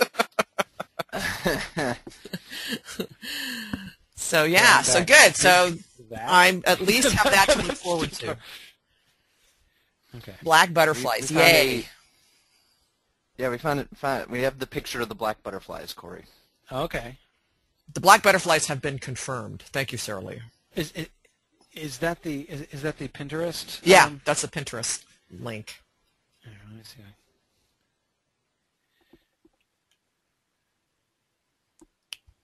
And like I say, they could be large um, pieces of ash, but I think they're butterflies. Why is it not coming up? That's weird. Oh, there we go. Oh yeah. There we go. Yep. Now, you know, somebody that had not read the book, that picture looks really weird, doesn't it? it's like, where is he? Yes. yes. Yeah. Um, Uh, by the way, I love that little picture Yeah. of the ring next to it, the little one reading, the ring reading a book. I assume the ring is Oh, reading yeah. Lord of the Rings. Yeah, it was. Well, I saw. I saw uh, it, it clearly in that same line because it was the same drawing of the ring. Um, when I was in Las Vegas, somebody had a T-shirt of the ring like that. It was reading. Um, reading the the Lord, you could see it was it was reading the end of the Return of the King. And it has this look of horror on its face. Know, it's like its mouth is gaping open, and it's like, ah! anyway, I thought that was a cool oh my! Um, but uh, anyway, um, yeah, no, uh, there we go. That those those there those are definitely butterflies. Yeah. Interesting. Oh gosh! So we've got the him climbing the tree with the black butterflies, and we've got Bombur being carried. This is you know curiouser and curiouser as far as I'm concerned. Yeah. Well, what do you think? Should we go to the riddle, or uh, you know, should we? Yeah, yeah. Let's go ahead and go to the riddle. So, okay, so I've been kind of uh, heavily hinting at the riddle uh, uh, to a greater extent during this one than I normally have been, but um, uh, but here's the riddle. So basically, the riddle is about the elves and uh, the encroaching evil in Mirkwood. So basically, how those things are, how, how he's gonna how he's gonna treat these things. So okay, so here are our options. Option A, the book answer. The forest is uniformly dark with no boundary. That is to say, there's no. Um, well, here, okay, let me back up a second. so, you know I'm nervous about this riddle because I have to do so much explaining. I but know. anyway, here it is. I'm, I'm going to explain it anyway. Basically, for this riddle, there are two questions that you have to ask yourselves. Uh, two simple questions. Que- uh, number one, will there be a visual boundary with a peaceful, happy elven realm? Um, will we get a transition? You know, we cross a, a cross a visual boundary from the dark and twisted Mirkwood that we see here in the Bombur picture to, you know, a happy Lothlorien like, uh, oh, you know, beautiful, peaceful elven realm. Will we get that? That's that I think is one thing that he could do uh, to show the realm of the Elven King and how the darkness has not gotten there yet. So okay, so question number one: Will we get that? Will we get that kind of boundary or not? Will the dark, twisted trees go right up to the gates of the Elven King's Hall? Um, question number two then is: Are the elves at peace? Do will we see confident elves living at living essentially at peace with their surroundings, or are we going to see the elves in a state of siege? Are we going to see them at war? Are we going to see the elves? And this again goes back to the question that I asked a little while back: Are the elves in trouble? Will we see the elves uh, struggling um, against the the encroaching darkness? Are they are they threatened? Are they in crisis? So here are the four options. Option A, the forest is uniformly dark with no light-dark boundary, but the elves are living at peace. So that's the book. So the book answer is uh, no, there is no visible boundary where we get the peaceful elven kingdom inside and the dark Mirkwood outside, but the elves are at peace. They're not in crisis. Option B, the forest is uniformly dark with no boundary and the elves are living in a state of siege. So this is, again, no, there's no boundary, but the elves are not at peace. So here I would expect to see like, you know, spiders spinning webs in the trees right outside the gates, you know, the elves possibly having to take armed sorties every once in a while, um, possibly even coming under attack by the spiders, you know, them being in a state of crisis and like, you know, something is going on in the forest, our, our, our, our land, our realm is crumbling around us, you know, we are, uh, we are living on a little island and the tide is coming in. Is that the sense of things um, in the elven realm? Um, C, uh, there is a, uh, there is a clear and unchallenged demarcation between the encroaching the encroaching evil and the elf realm. That is, both there is a boundary, there is a peaceful elven realm, and the elves are at peace. So, like the like the transition into Lothlorien in the Fellowship of the Ring, we're running away from orcs. We're running away from orcs. We've crossed the boundary. Now everything's fine. Um, is that the way things are going to be? That there's going to be like they're going to be pursued by the spiders, but once they cross um, you know, the boundary of the elves' home territory, the spiders have to turn around and go back because they can't enter the peaceful realm of the elves. That's option C. Option D is there is a boundary. You know, there is that, that place where the twisted forest stops and the, the, the cheerful, happy elven realm begins, but uh, it's it's an armed boundary. You know, there's like metaphorically barbed wire there, and it's a frontier of war, and you've got the spiders encroaching on it, and the elves having to beat them back. Um, so this again would be a boundary exists, but the elves are are in crisis. So you see those those those two fundamental they're the four options based on your answers to those to the two basic you know fundamental questions: Are the elves at peace or war? Are you know, which you know are they? Is there a problem? Are they under threat? And is there a boundary? Are we going to see a, a visibly distinct elven realm within Mirkwood? Well done. Hmm. Thank I you. think that was Thank well explained. we'll see. I hope so. We'll see what kind of questions I, I get hope once this goes up on the bo- on the yeah, this is this site. is not this is not one of those transparent riddles. Um, Andreas asked, "What about a neutral zone? Yeah, will there be like a no man's land with lots of craters and things where the artillery Dead shells go marshes. off?" Uh, yeah, yeah. Uh, Is there a Um, demilitarized zone? right. Is there a demilitarized zone? I would think not. Um, uh, yeah, I mean, there certainly could be if they were if. Uh, I think that would be part. If, if there is, I think that would be a D answer because there would have to be a demarcation between. Yeah, exactly. Uh, it, it- right. I would say that there is that there is D. I mean, basically, if there is any happy, cheerful zone, like any place which is Lothlorien-like, clearly distinguished above ground, mind, outside of the Elven King's halls themselves. Um, if there's any part of the forest that you know you take a step forward and all of a sudden you are now in you know now there are like bright little butterflies and songbirds you know eh, you are in a Lothlorien like Elven realm and no longer in the dark and threatening Mirkwood. If that happens, it's either C or D. Right. And then it's just the question of is that just a realm at peace, which by nature of its very existence is repelling the evil, or is it uh, under siege? So, so yeah, Andreas, the, the sort of neutral zone, there may, if if that happens, if we do get a visible elven, you know, realm with a boundary, it may well be. If the answer is D, we could get like a doubtful land outside it, where the evil is just starting to encroach, but the elves are still resisting it. Um, that I, I might even expect if the answer were D. But um, yeah, yeah. Um, yeah, see, Brianna, I, I, I, I, you're kind of thinking very much along the lines that I am. Brianna says, from a set design direction, it'd be boring if there wasn't a visual, a visual distinction, but I don't imagine it being as dramatic a change as the transition into Lothlorien. I also think the ba boundary will be gradual and not uh, just a stark line, though now I'm, though I'm now remembering that bridge from the original scroll poster. Yeah, yeah, exactly, me too. Um, so yeah, Brianna, I agree. I mean, now, if, if, if if the boundary is not completely sharp. I mean, if it's it's I would say it's okay if you you know in order for the answer to be B or C, it doesn't have to be that you can like stand there with one foot in the light and one foot in the darkness.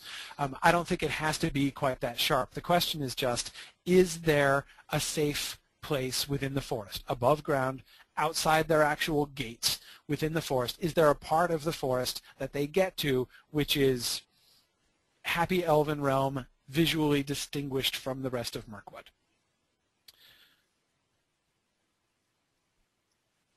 Hmm. Is it answer time? Yeah, it's answer time. I well, think we should start with Dave. I think so too. So Dave, one question at a time. Do you think there's going to be that distingu- that visibly visually distinguished place? Are we going to yes. get an so I eliminate A and B. Okay. Okay. I'm so uh, say, I'm going with D. You're going with D. Mm-hmm. Okay. Yep. I I think I think um, I think that. Well, that is a good question because you know what this does bring up is um, the the rapidity with which the the whole corruption thing is spreading because because you know like in the first film, we get Radagast the Brown just just noticing the very beginnings of it, and yeah. and just now noticing, hey, there's some, you know, they the, the lights are on in the old Dol Guldur place again. Wonder what's going on up there. right. It's like um, the old place. And and so. So, setting aside the time and space have no meaning um, maxim, it would seem really odd if, if just in the short time between those events and when the dwarves are captured by the elves that that suddenly the elves are under siege. Um, right. Uh, or that that um, or that if they've been under siege for a while, long enough that they've that they've armed themselves and started constructing defenses. It seems odd that nobody else was aware of the corrupt, growing corruption in the forest. You know, like, like if if they've been under siege by spiders and other things all this time, how come they didn't send word to the to the White Council like, hey guys, help, a little help over here? Yeah, Um, nicely spotted, Radagast. We've been under attack for months. yeah, that's right. But it does. But at the same time, you know, for one thing, we we we revived the the uh, the time and space have no meaning maxim, and then the other thing I wonder is is if maybe it's right at the beginning of that that they've suddenly that they've just had their first couple of encounters with the evil creatures, and they're just So, so we're, we're reaching them just as they're establishing sort of the armed boundary. So I, I'm still going with D. I, I feel like in, term, in terms of in terms of a Peter Jackson film and what, what he's done before with Lord of the Rings and all that kind of stuff, I feel like the, the opportunity to kind of show show show kind of a martial people, just generally that's the direction they go in on screen. So Right. Um, I, I, let me uh, answer Yana's question here. Yana says, what if there isn't a border Um, but the uh, the elves do make regular sorties, but they aren't in danger of being overrun, and the elves are in relative peace. Because um, I agree, it does seem pretty clear, based upon the evidence that we've seen, that we will get an armed sortie of the elves. But I don't think that that necessarily proves that they're going to be you know, besieged in the way that, you know, I'm suggesting in answers B and D. Um, because, you know, they could, for instance, uh, basically an elven sortie can be perfectly consistent with A, with the book answer. You know, that there isn't a, there isn't a distinct boundary. Um, but the elves are at peace. They're, they're not in crisis. They cannot be in crisis and still lead an occasional sortie to go smack down the spiders, um, because we're told in the book that they're that, that you know the spiders are their enemies and they show no mercy to them. So apparently they do fight them occasionally. And remember that um, in the and I think I quoted this earlier when uh, Balin is talking to the spy to, to, to the Elven King, and the Elven King. One of the things that he accuses them of is he he accuses them of rousing the spiders with their riot and clamor. Um, right. So I could you could easily see um, their initial meeting. The elves come out in force to fight against the spiders because the spiders have all been roused by the capture of the dwarves and then the rescue of the dwarves. So you've got this this uh, you know normally the spiders aren't attacking the elves but now like the dwarves are leading this like seething mob of spiders um, of enraged spiders in their direction and the elves are like yikes man you know like we were fine like you know why did you have to go bring a you know a, a descending horde of furious spiders upon us? Now we had to come out in, in arms and, and put them down. Um, so Yana I think that that sequence would be perfectly in keeping with A, with the book answer, with there not being a demarcation, there not being a separate realm, but the elves still being pretty much at peace. Um, so, that, so that's true. Maybe maybe what we have is we have essentially kind of the, the Neville Chamberlain elves who are who are kind of they see that maybe there's some there's some bad stuff going on on other parts of the forest, but hasn't reached them yet, and they're kind of like you know, eh, things are fine. We got it under control. It's just a few spiders, no big deal.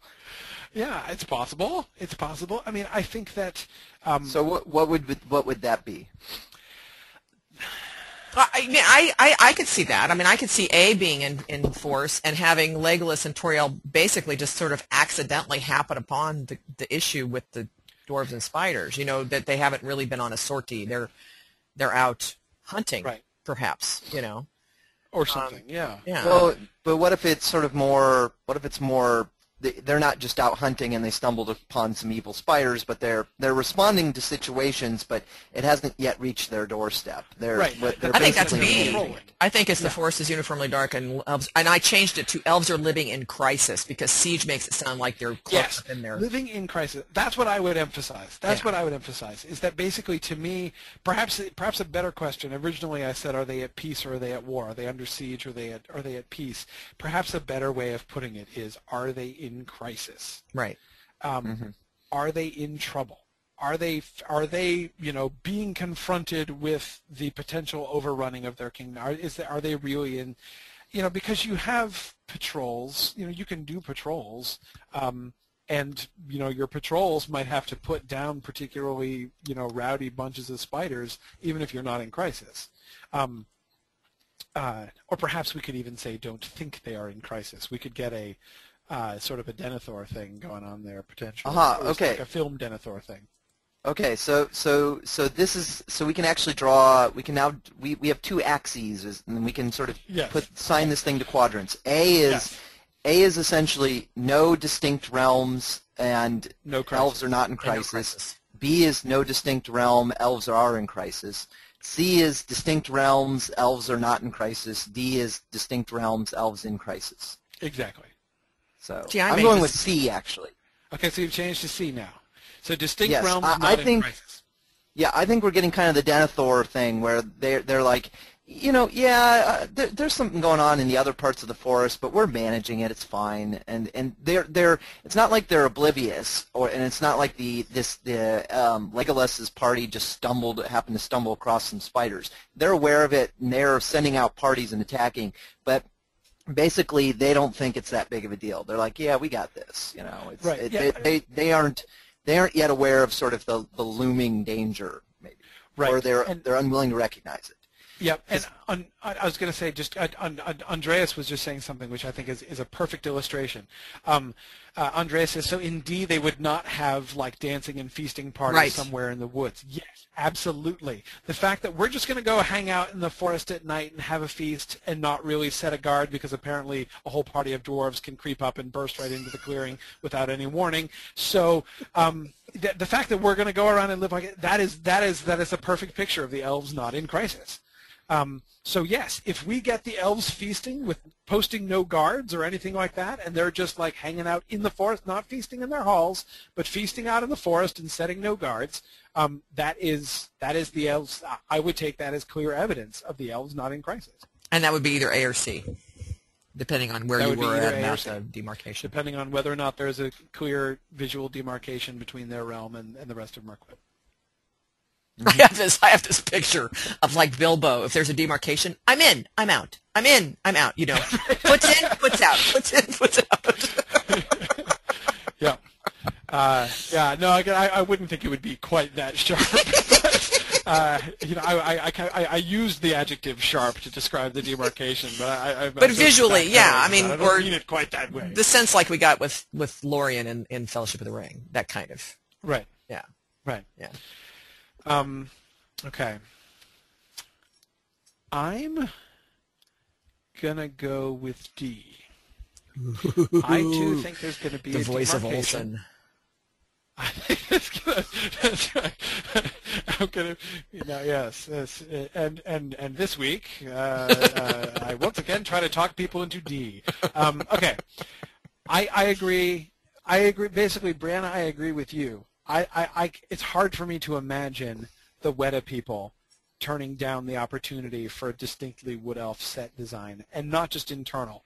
I mean, they're going to get the the we're going to get the the the caves, you know, the, the the inside of the halls of the Elven King, and that's pretty cool.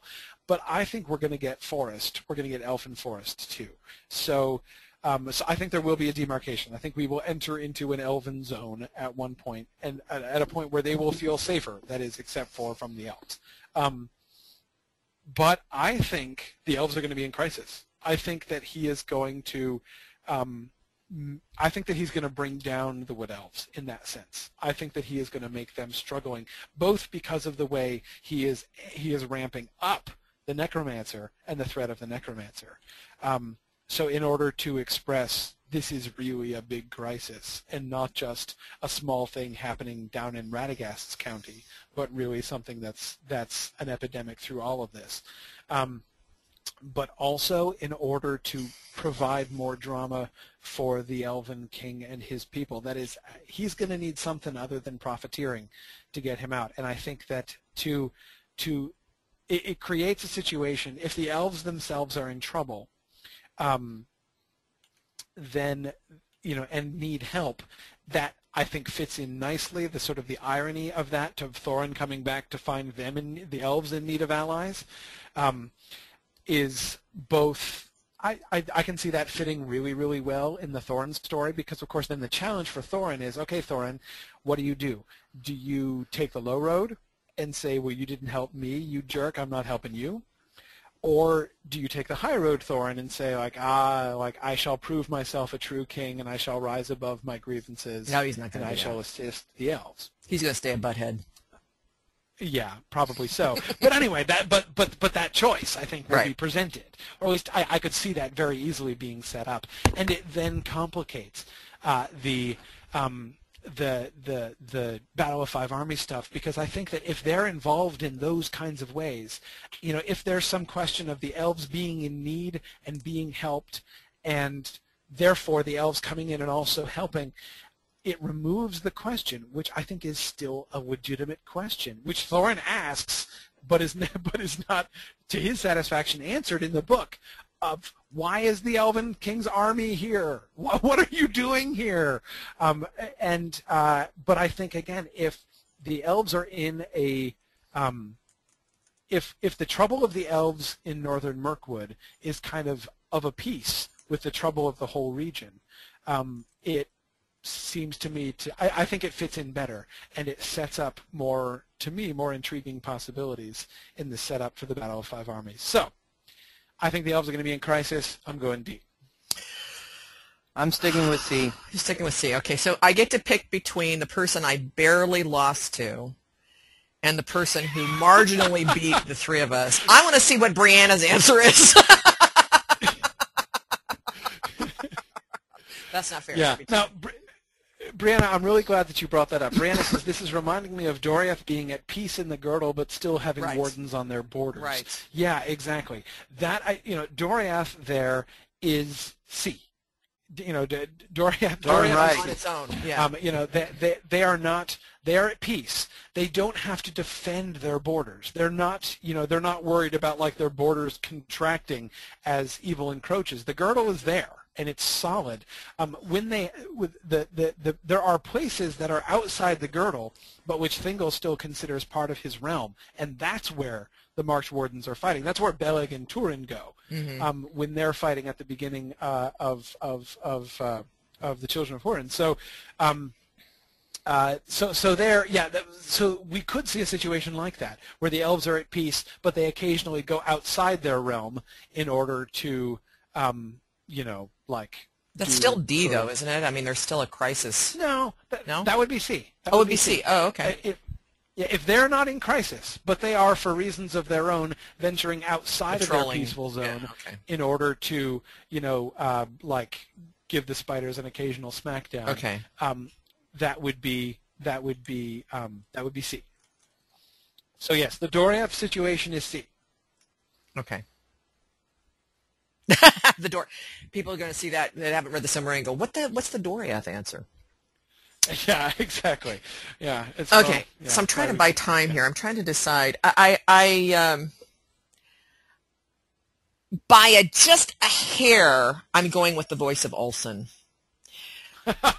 Mainly because I just see it playing more dramatically on film. You know that, uh, and, and John, Yana asked the question. Well, how could that be if they get the spy? You know, if they're out with the spiders, isn't that outside their their you know border? I'm like, yeah. I mean, I could see them like marching their prisoners to a checkpoint. You know, giving the secret sign Right. to get through the border. So that to me would be a D. That would that's a D. It's an actively defended boundary. So I'm going to go with D. Sorry, Dave. Yeah, I mean, I think I think that, um, but I mean, I, what you just said, Trish, is the thing which is most, um, which most convinces me of this. That I think it is the best setup for film plot. It is. It is. It it it, it creates most interest in the story. If instead of, and now we wander into another peaceful elven realm where nothing much seems to be happening, but yet, you know, there's still, there's this personal history with Thorin and, and it, it's probably quite beautiful and all that. Um, Brianna copped but if- out. if- Brianna copped out. By the way, she Oh, yeah? needs to think about it more. Okay. No, it's okay, Brianna. You don't have to rush. You know, uh, it's fine. It's fine. Uh, you know, we're the only no, but ones who have I vote agree, and. I think you know part of me says you know. I, I, it's so funny because I think of um, I think of John uh, with the Lonely Mountain Band, and the reason I think of John is that on Hobbit Day, his favorite part of the day was the thing about the sword making. You know, that Middle Yeah. Earth News did. They did the thing, and so there's the Johns of the world who who want to see more battle type stuff. You know, and so this is an opportunity, you know, to show Yeah. elves in arms kind of thing. And I just think Jackson won't. You know, that's a constituency that Jackson has to respond to. Yeah. Yeah. I, I completely agree. Uh, I just But- don't see any reason why. I, I, I feel like you can have that without having um, Yeah. uh, Actively crisis. defended. The, the the Doriath the Doriath example is a per, is is, Yeah. uh, Yep. is a perfect. Um, Right? You can still. That's why I think it's a hair. Turin I mean, I think that fighting actually, Dimbar. and actually, the Doriath answer Yes. also would explain Legolas's and Toriel's presence. You know, to rescue them from the spider. So. I think it's Yep. a hair. I mean, I think it's a hair. So you know, I, not, I think they're not in crisis, listeners- but they're contesting the forest. Right. Given our Okay, given see. our I- results from last year, I would suggest people seriously consider the Dave Kale answer on this one. Wait, I, say, I, I, I would suggest people consider consider A A or or B. exactly. exactly. Well, We've, okay. we've eliminated the two mo- least likely answers for you. yes, exactly. Now, uh, Andreas has a good question. He says, "What uh, what if it changes from C to D before we get there? Like, you know, we start with C and have the dancing parties in the woods, but later, uh, you know, there are fights with the spiders and things start to increase. You know, that would be a judgment call on the part of our judges, I would say. Um, I would, you know, if I were a judge and, and that were to happen and we started with the peaceful parties and things got worse, um, I would be inclined to say C, to say that that's mm-hmm. where we, you know, that, that like the, the, the, the first glimpse that we get of it is uh, is sort of is is what I would take to determine the answer. But I, I think it would be a judgment call. It might also depend on um, how much. I mean, if we're getting at the beginning essentially like a flashback to the good old days when the elves used to hold dancing parties in the woods, but now things are changing, then I would say D would right. be correct. But right. Um, and Yana's going with A. Okay, there we go. Yana! We've got, a, we've got a, a, dissident here. That's good. A Mark Fisher uh, yep. uh, follower. Yep. And Andreas go is going with C, so that's good. And Daniel Helen is going with B. We've got okay, there we go. We've officially got them covered now. Well, that's actually, you know, one of the things that I like about this riddle is that there isn't any answer which seems obviously wrong. Right. You know, that's true. It really. Good job, Corey. Thank you, thank you. Yeah. I'm, I'm, I'm, i was nervous about this riddle, but I'm, yeah. I'm, I'm liking it more and more now. Um, so, yes, th- there was no answer that we included for the sake of thoroughness, uh, but even though I think it's terribly unlikely, even though, and of course, I there's no I none of the above. You know, we don't have to do a none of the above on this right. one either. We don't have to do a none of the above. Okay. All right. Phew. Good. All right. Okay. So I think uh, this is this is fun, and so I think we will plan unless something else comes up uh, more urgently. Uh, we'll plan to go on and do the spiders uh, next time. Yeah. Next episode, which will probably be two weeks from now, even if and, we might not. And I do want to say, you know, I, I have received some, you know, really good suggestions as far as topics. Um, one of the things that I kind of am doing in my recommendations to Corey and Dave about topics is I think there are probably going to be some topics. For example, Toriel is a really good example that we'll probably want to yes. talk about later once we get more stuff coming from Jackson. You know, once Jackson starts his little, you know, visual teasers. I would expect yeah. her to be part of that. So we're probably going to want to save her till maybe later on. Um, you know, yeah, other, would, like Bolg, I, I think, is like another to, example. Yes, yes. I would kind of like to give Tauriel a similar kind of treatment. You remember when we were um, in some of those episodes in the second half of last year where we were, you know, pulling up posters, and, right? You know, the, right. the, the, movie posters and doing a careful exactly. reading of the, you know, what we exactly. were being shown on the posters. And if I we get another movie, because basically, call, you know, she'll probably be. Yeah, I mean, I don't feel like I have anything more to say about Toriel than I've already said. Right. You know, I mean, we talked about Toriel briefly back, you know, Dave, when you and I were rashly discussing the barrels. Um. I think it was in the episode. I think it was in the Split episode, in the two-film Split episode, um, and we ended up digressing into talking about the question that somebody was raising about is Toriel going to be the guard captain from whom Bilbo steals the keys and all that kind of thing. I mean, you know, I, I don't have much else to add about Toriel because I don't think we have much information about her. So I agree, right. Trish. I think that we should wait for that. Yeah, there's so there'll be some um, other things like that too. Yeah. Um, yeah. I do want to yeah, bring up. I guess there's a oh, lot of things to there's a lot of things to speculate about with Toriel, but I mean, from the standpoint of sort of uh, our angle of this podcast, which is you know how's the book going to make the transition to the screen, none yeah. of none of them are interesting. Right. Right. You know, there, there's really there's no meat to it. It's just like, well, it's questions of will she be in this scene or not. Right. Um, you know, maybe the only kind of book-related question with her that's interesting is, uh, is she going to be the guard that lets them out? Right. Is she going to be involved in the in the escape? Yeah. Yeah. Could, and maybe even complicit. Right. As opposed to being right. tricked, maybe she, maybe she'll be right. complicit. Daniel actually right. points out a very good point, which we've done well with Smaug, but we have not done well with Tauriel. So I guess really her pronunciation well, of her name really is see, Tauriel. There, I actually, I actually don't. Um, I actually don't feel. Oh, wait, I mean, are they going to pronounce it? Because I mean, they made that one up, you know. So I don't feel like there is a proper Tolkien pronunciation to assert upon that one. You know, I, I might kind of dig in my heels and say, like, you know, Jackson can say what he wants. I'm not going to say Thrain. That's um, right. That's right. That's right. But at the end of the day, I mean, he made Toriel up. So if he wants to call her Toriel, I who am I to say no? You know, I mean, uh, uh, I mean, it, no, it's not consistent, but uh, um, but if that's how they're going to call her, I guess they can do that. Uh, but I don't know.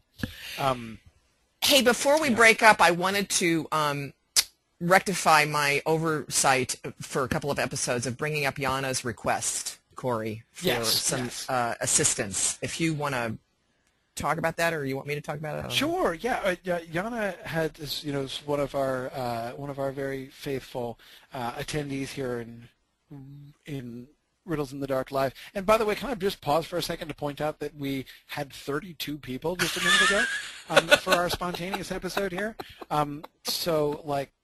You know, Wow. thanks and kudos to all the to the 29 people. That was the highest number I saw at any point. Uh, to the 29 people uh, who showed up live with no warning. Of course, the fact that we carry on for two hours gives people a slightly larger window in which to join true. us. Uh, but Well- uh, nevertheless, uh, still. And I also Um, want to point uh, out that I know at least one person, Travis Powell, is here for the very first time. Oh, great! others. Yes, welcome, welcome. Yeah, no, I think there's there's yeah there there there's some definitely some names that I don't uh, recognize, and of course others that I do, and I'm always glad to see. Hi, Dime from joining Dime joining us Oh, from Dime, Alaska. yay. Very good. That which oh, is, and Declan, me uh, too. which- Yay. I'm pointing out because it's. I mean, what time is it? Is it now? Six o'clock or seven o'clock, Dime? I mean, did you join us at five o'clock in the morning with five minutes warning for crying out loud? Uh, anyway, so I just wanted to point out Dime for for special thanks, praise there. And Um, Declan in the UK, uh, along with Daniel. De- Declan, the is UK, new, yeah, new. no, So yes, yes. I, I always, uh, I'm always uh, that even though my Mythgard classes are always held late at night, which is cruel to the to the to the poor Europeans. Um, uh, I, I, I feel at least a little bit better about our riddles in the dark time, which is which is tough on Dave and and and Dime especially in Alaska, but um, but much gentler to the Europeans. Uh, anyway, um, so but but back out of out of actually, my that's digression. a good segue uh, to Yana's because we're talking time zones. Yes, that's true. Because that, that is going to be an issue with Yana. So uh, Yana's idea was to do a sort of a communal viewing of the Lord of the Rings films. He wants to he wants to organize a global simultaneous viewing of the Lord of the Rings films with like accompanying commentary and discussion, um, where we could kind of all get together and watch them together and talk about them as they go on, um, and and so to, to do that to do that live everywhere. Um, so. Um, I I actually I think that that's a great idea. Uh, I would love to see that happen. We'll see. You know that we'll have sort of forthcoming announcements about that. Um, I mean, it's like I you know really uh, uh, really grateful to uh, um, to uh, to Yana for uh, proposing it. And maybe what we'll do is have um, Yana. Actually, you know what, what I think we might do. Maybe we will arrange in the next episode to um, have like a, a, a spot with you at the beginning where you can explain it, we can talk about it together, and then Great we idea. can go into the episode from there. I should. probably- I've got to go now, so I Right. can't. We can't take too much time on it now, but we'll we'll we'll we'll we'll prepare a little bit more of that, and we'll talk about that a little bit more. Maybe even suggest some dates. And um, if anybody wants to around. help Yana out, because this is, you know, this can be a, just the logistics kind of of it, and not so much the technical Yeah. piece of it, but I think kind of getting it together and getting the word out and stuff, he could really use some help. So if you would like to help Yana out with this, which I think sounds just like a lot of fun, um, I, let us know. Through, let me know through the Riddles in the Dark Facebook page. That's probably the best way because Yana's up there a lot, and, and I can make sure that he he he you know knows who's kind of been putting their hand up. Yeah, that would be great. So yeah, do keep that in mind. Um, you know, it will certainly be over a weekend. I think most likely the only way to make it practicable would be to split the films up. I don't think we'll be able to do a marathon back to back to back showing because time zones are going to make that absolutely impossible for many people. Um, it's difficult enough uh, in one time zone. Um, so it would probably have to be a sort of a serial event on, on three different occasions, on three different weekends. Um, but um, uh, but anyway, so we'll um, yeah, so we'll, we'll Yana and Corey and I will talk some more details and- there. Right, and then Yana and Yep. Corey can, can tell you more about it at the beginning. Yeah.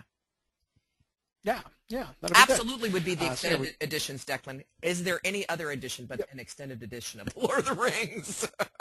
yeah, I don't even own the cinematic versions of the Lord of the, of the film. Yeah, but, I know, think everybody. Yeah. Well, that's true. You know, though I thought if people that are watching Lord of the Rings, because we'd be watching it ourselves. If somebody doesn't have the extended edition, that could be problematic. But we'll have to figure that out. Right, right. Yep, yep. But we'll yeah, well, so we'll we'll see. As I say, we'll so we'll have more details about that next time. But we just want to let you know that that was kind of brewing. Cool. I mean, were there other announcements, Trish? That was it. That was, uh, I think, the okay. only thing. Just... Oh, oh, actually, I have one. Oh, great. Um, uh, I, I, uh, so yes, I do have an announcement, and that is there has been a kind of exciting development lately. Um, I received a, a, a, very unexpected phone call um, about two weeks ago from one of the executives at iTunes U, um, uh, an Apple employee who's who contacted me um, to basically ask if I would be willing to create new iTunes U courses with my podcast material. Um, you know, and he was you know offering to promote the podcast stuff um, if we would agree to arrange it in iTunes U courses. And I was really excited by this because, of course, as many of you know, one of the things that I've been really wishing for all along, and we've done this, you know, we've been able to organize things to some extent on the website, uh, the Tolkien Professor website itself. Um, but the feed, you know, the, the podcast feed is still, you know, the, the RSS feed is just a, you know, based on chronology, you know, a, a, mishmash of all of the different, you know, the Riddles in the Dark stuff and Silmarillion Seminar stuff and, and the occasional Tolkien chat and all these other things. Um, and I've always wanted those to be able to be kind of sorted out and, uh, you know, to have a place where you can go and be, you know, here are all the, um, you know, all of the episodes in this particular series, um, uh, you know, sorted out in a clear place. So we're actually doing that through iTunes U. We're going to set those up as iTunes U courses. Um, and the cool thing about that is that through the new uh, uh, course software that they're using, they have this new course interface through iTunes U. Um, uh, and um, so through that, we're able not only to have the different episodes organized in that way, but actually to attach uh, materials and stuff. So, you know, like for instance, the first thing we did, the first thing they wanted to do um, was my Hobbit lecture series. So we have right now the Hobbit lecture series set up as a course on iTunes U, and it's really cool because we're able to not only have uh, the eight lectures in the series, but to connect to each one of those, to connect each one, you know, to link from those to the relevant chapters in the Hobbit book, and to link to them to uh, the relevant chapters in my book also, and um, you know, so it's able, you know, so it would be really cool to be able to do that with uh, with several of the other series that I've done, like the Silmarillion seminar we're doing next, um, to be able to have a, a Silmarillion seminar course with all of that material correlated with the book and everything up on up on iTunes U. Wow. Um, I would like to do uh, the Riddles in the Dark stuff next after the Silmarillion seminar too, so that that stuff could, you know, have a place that really lives there, and uh, um, and we could link to resources and stuff for that. So that stuff is still in process, but it's pretty cool. Um, and uh, I am uh, um, uh, I am hoping that uh, that will you know, will will continue to get that stuff sorted out. So I, I just want to let you know, you know, you you may see some you know sort of new stuff about this. Um, of course, like the, the most of the material that we're putting up there at this point is not new material. It's just a matter of sorting and uh, uh, and being able to, to really package much more effectively many of the things that we've already done. But as we're moving forward, we're going to be doing some more things with that. You know, having established and gotten used to that interface. We're going to be doing some some different stuff with it. So, uh, so anyway, I just wanted to let you guys know that that is happening. If you um, if you um, work with iTunes U, especially if you have an iPad. Um, the iPad interface for iTunes for the new iTunes U courses is really cool. It's really designed with the iPad in mind. Um, uh, so you can uh, you can do some really cool tablet stuff with uh, um, with the iTunes U thing. So I, I do um, encourage you if you if you are an iTunes user to uh, to to to check that out. Um, so anyway, I just wanted to uh, to let you guys know that that would be happening. I'm I was pretty excited about that. So. Uh, Yana asked a question. Yana asked a question with the Silmarillion seminar coming to a close. Is there going to be a Lord of the Rings one coming up? Actually, I don't think that, Corey. But you do have some plans, don't you, for some uh, some new like Tolkien chats and things after the Silmarillion seminar? Yes, yes. I'm doing some new Tolkien chats and things, and I definitely want to do um, a okay, one way or another. There is going to be a Fall of Arthur seminar when Oh, the Fall of. Arthur Oh, comes out. yeah. Um, I cannot possibly resist going through and doing readings and discussions of the Fall of Arthur um, with people um, once we're all reading the Fall of Arthur for the first time. You're going to Um, need to do Dave Kale to be the leader of the um, rebel faction in that seminar. yeah, exactly. So we'll see. We'll see. Uh, but I'm not sure what that. I'm not. I'm not quite yet sure what that's going to look like. I'm actually talking to uh, Verlyn Flieger about that. She's also Oh, interested wow. in doing a Fall of Arthur thing. She might actually. She might do um, an actual Mythgard class uh, involving the Fall of Arthur this summer. She might do. You know, she might be involved in the in the public seminar. Not quite sure, but. Um, uh, she, uh, uh, Verlyn Flieger, was actually several years back actually started to edit the Fall of Arthur Wow. before uh, she was going to be the one they were going to let to edit it and, and release it. Then Christopher Tolkien withdrew his permission uh, for that project to go forward, and then he ended up doing it. So he ended up editing it himself. No Um. But anyway, so uh, you know, there's nobody knows more about the Fall of Arthur that I, you know, other than Christopher Tolkien. There's nobody that I know that knows more about the Fall of Arthur than Verlyn Flieger. Um, and uh, so, so we'll see. You know, I, I will definitely have announcements about that too. But Yana, to to actually answer your question about the Lord of the Rings seminar, it's something I have long thought about doing, and I am still thinking about doing it. Um, I'm not. It wouldn't work exactly the same way. I would want it to be able to be more public. Uh, but I'm not sure. Uh, I, I don't at this point have concrete plans about it. Um, we'll see. Is all I can. Uh, Basically, I'm keeping it in mind. Um, I would love to do something like that, um, but I don't want to make any promises, and I'm not sure. And especially, I have to admit, like at this particular moment, um, like I can feel parts of my brain, like committing suicide when I even contemplate the idea. Um, so I'm not, I can't. I definitely couldn't do it now. Um, but I will say that Uh, um, the the um, the yeah. course pack for last summer's Fellowship of the Ring course, I think it'd be really good. I mean, if people yeah, and people have you know said that they you know they would really like to do a follow up, you know, to do a two towers yeah. course like we did the the Yeah. the fellowship course last summer, and I, that that might happen this summer, and that certainly is is a way in which that kind of thing you know that we, we can do. So, so, part of it. so if I, I'd like to comment too. Um, I don't think so. uh, This, this of course is this of course is uh, it's kind of it's sort of sadly ironic because the truth of the matter is the the seminar.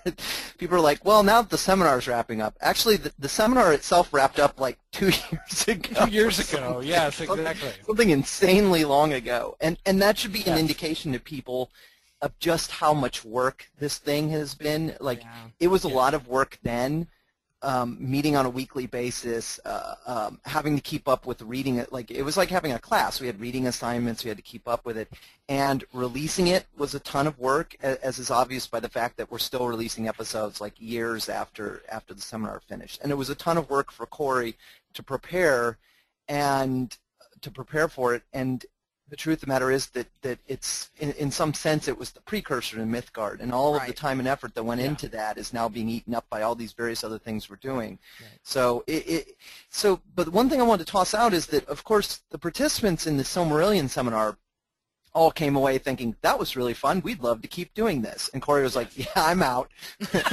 and um, at it. and so the, this the Silmarillion seminar participants have actually continued off and on intermittently with significantly less participation certainly. Um, but they've actually continued doing a, a more more much more informal um, seminar on their own. Like they just get together on Skype once every few weeks and they've been working their way through unfinished tales and they've actually been recording it but none of that is is ready in it, you know anytime soon to be released because again it's a crap load of work to, to edit it so basically, I guess what I'm toss, tossing out is that, that you know, like, I think I think that the vision of Mythgard and of all this endeavor is to is you know nothing against Corey, but it's to get away from the Corey-centric world where everybody's waiting for him to do. Can we have a seminar with you? Can't you do a Yes. seminar for us? You know, Yes. essentially like.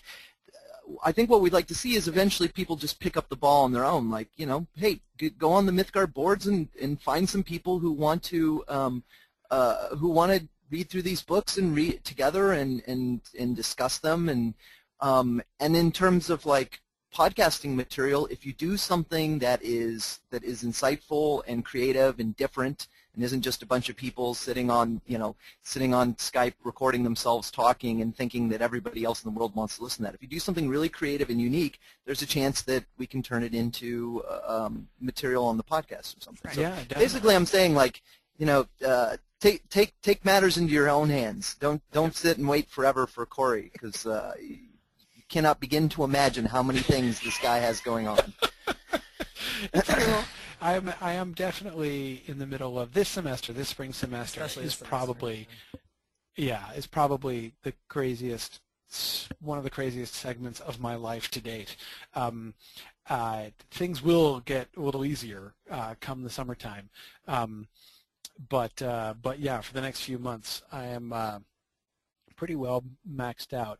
However, um, I mean, I do, I do, I, you know, I definitely, you know, second what Dave was saying, and I do, you know, uh, we want, um, we want this to be a more uh, a more sort of community thing. So we definitely welcome, uh, you know, people's sort of suggestions and ideas, and we'd love to encourage uh, um, some of this kind of thing. Even have I would love to see, um, you know, down the road, uh, you know, Mythgard sponsoring and supporting several podcasts. Um, you know, of uh, of you know things that have kind of spun off of this, and which then we could also make, uh, you know, we could use our um, our iTunes U platform Right. also to be able to Yep. uh, to to promote those and, and make separate courses uh, for those different things on on on iTunes U. So it's one of the useful things um, for those uh, uh, for the, for that uh, for that venue. It's one of the things that I had in mind um, uh, to uh, um, uh, th- that we could you know basically as a way to take the Tolkien Professor stuff and Mythgard stuff and really kind of expand you know include more people and expand it outwards. Um, so I think it's uh, I think it's I, I think it's pretty cool. Um, anyway, um, good. Well, I should let you guys go now, but uh, uh, but you know, thanks for the questions, and we'll definitely you know I will definitely let you know the Fall of Arthur thing. That's one thing which like no matter how busy my wife is, like when the Fall of Arthur man. comes out, by golly, I'm gonna read it, and if I read it, I'm gonna want to talk about it. So it frankly doesn't matter what else is going on in my life like that. I mean, the the the, the release of the Fall of Arthur. I mean, that's like a that's like a you know. A- a- something that I would put in like the the the the, the chronological outline of my biography you know like if, if I wrote an autobiography like you know the month of fall of Arthur is released that's a date you know I mean that's that's In the life right of Corey there. Olsen. Yeah, I mean, man, I, the, you know, the, the release of the Children of Hurin and the release of Sigurd and Gudrun, like those were pretty exciting. Um, but man, Fall of Arthur for me, holy cow, that's uh, um, that's that's that's even more. Mostly because I was never expecting it. Um, but Will you, uh, start, will, you, you start dating your life as, you know, before Arthur, after Arthur? yeah, probably not. Probably not. This will not be a. And 2013 shall be known as in the year of Arthur. No, I, I don't think so. The year Uh, Arthur fell. Yeah, no, I don't, I, I don't, I don't, I don't think so. But, but anyway, I mean, it would be a date. I mean, this is this is a big deal. So, I mean, we're definitely going to do something with that. But, um, but yeah, so we'll, we'll, uh, I'll keep people posted on that. So we'll see. But anyway, uh, I will, I will, I will officially wrap things up then uh, and say thanks for listening and Godspeed.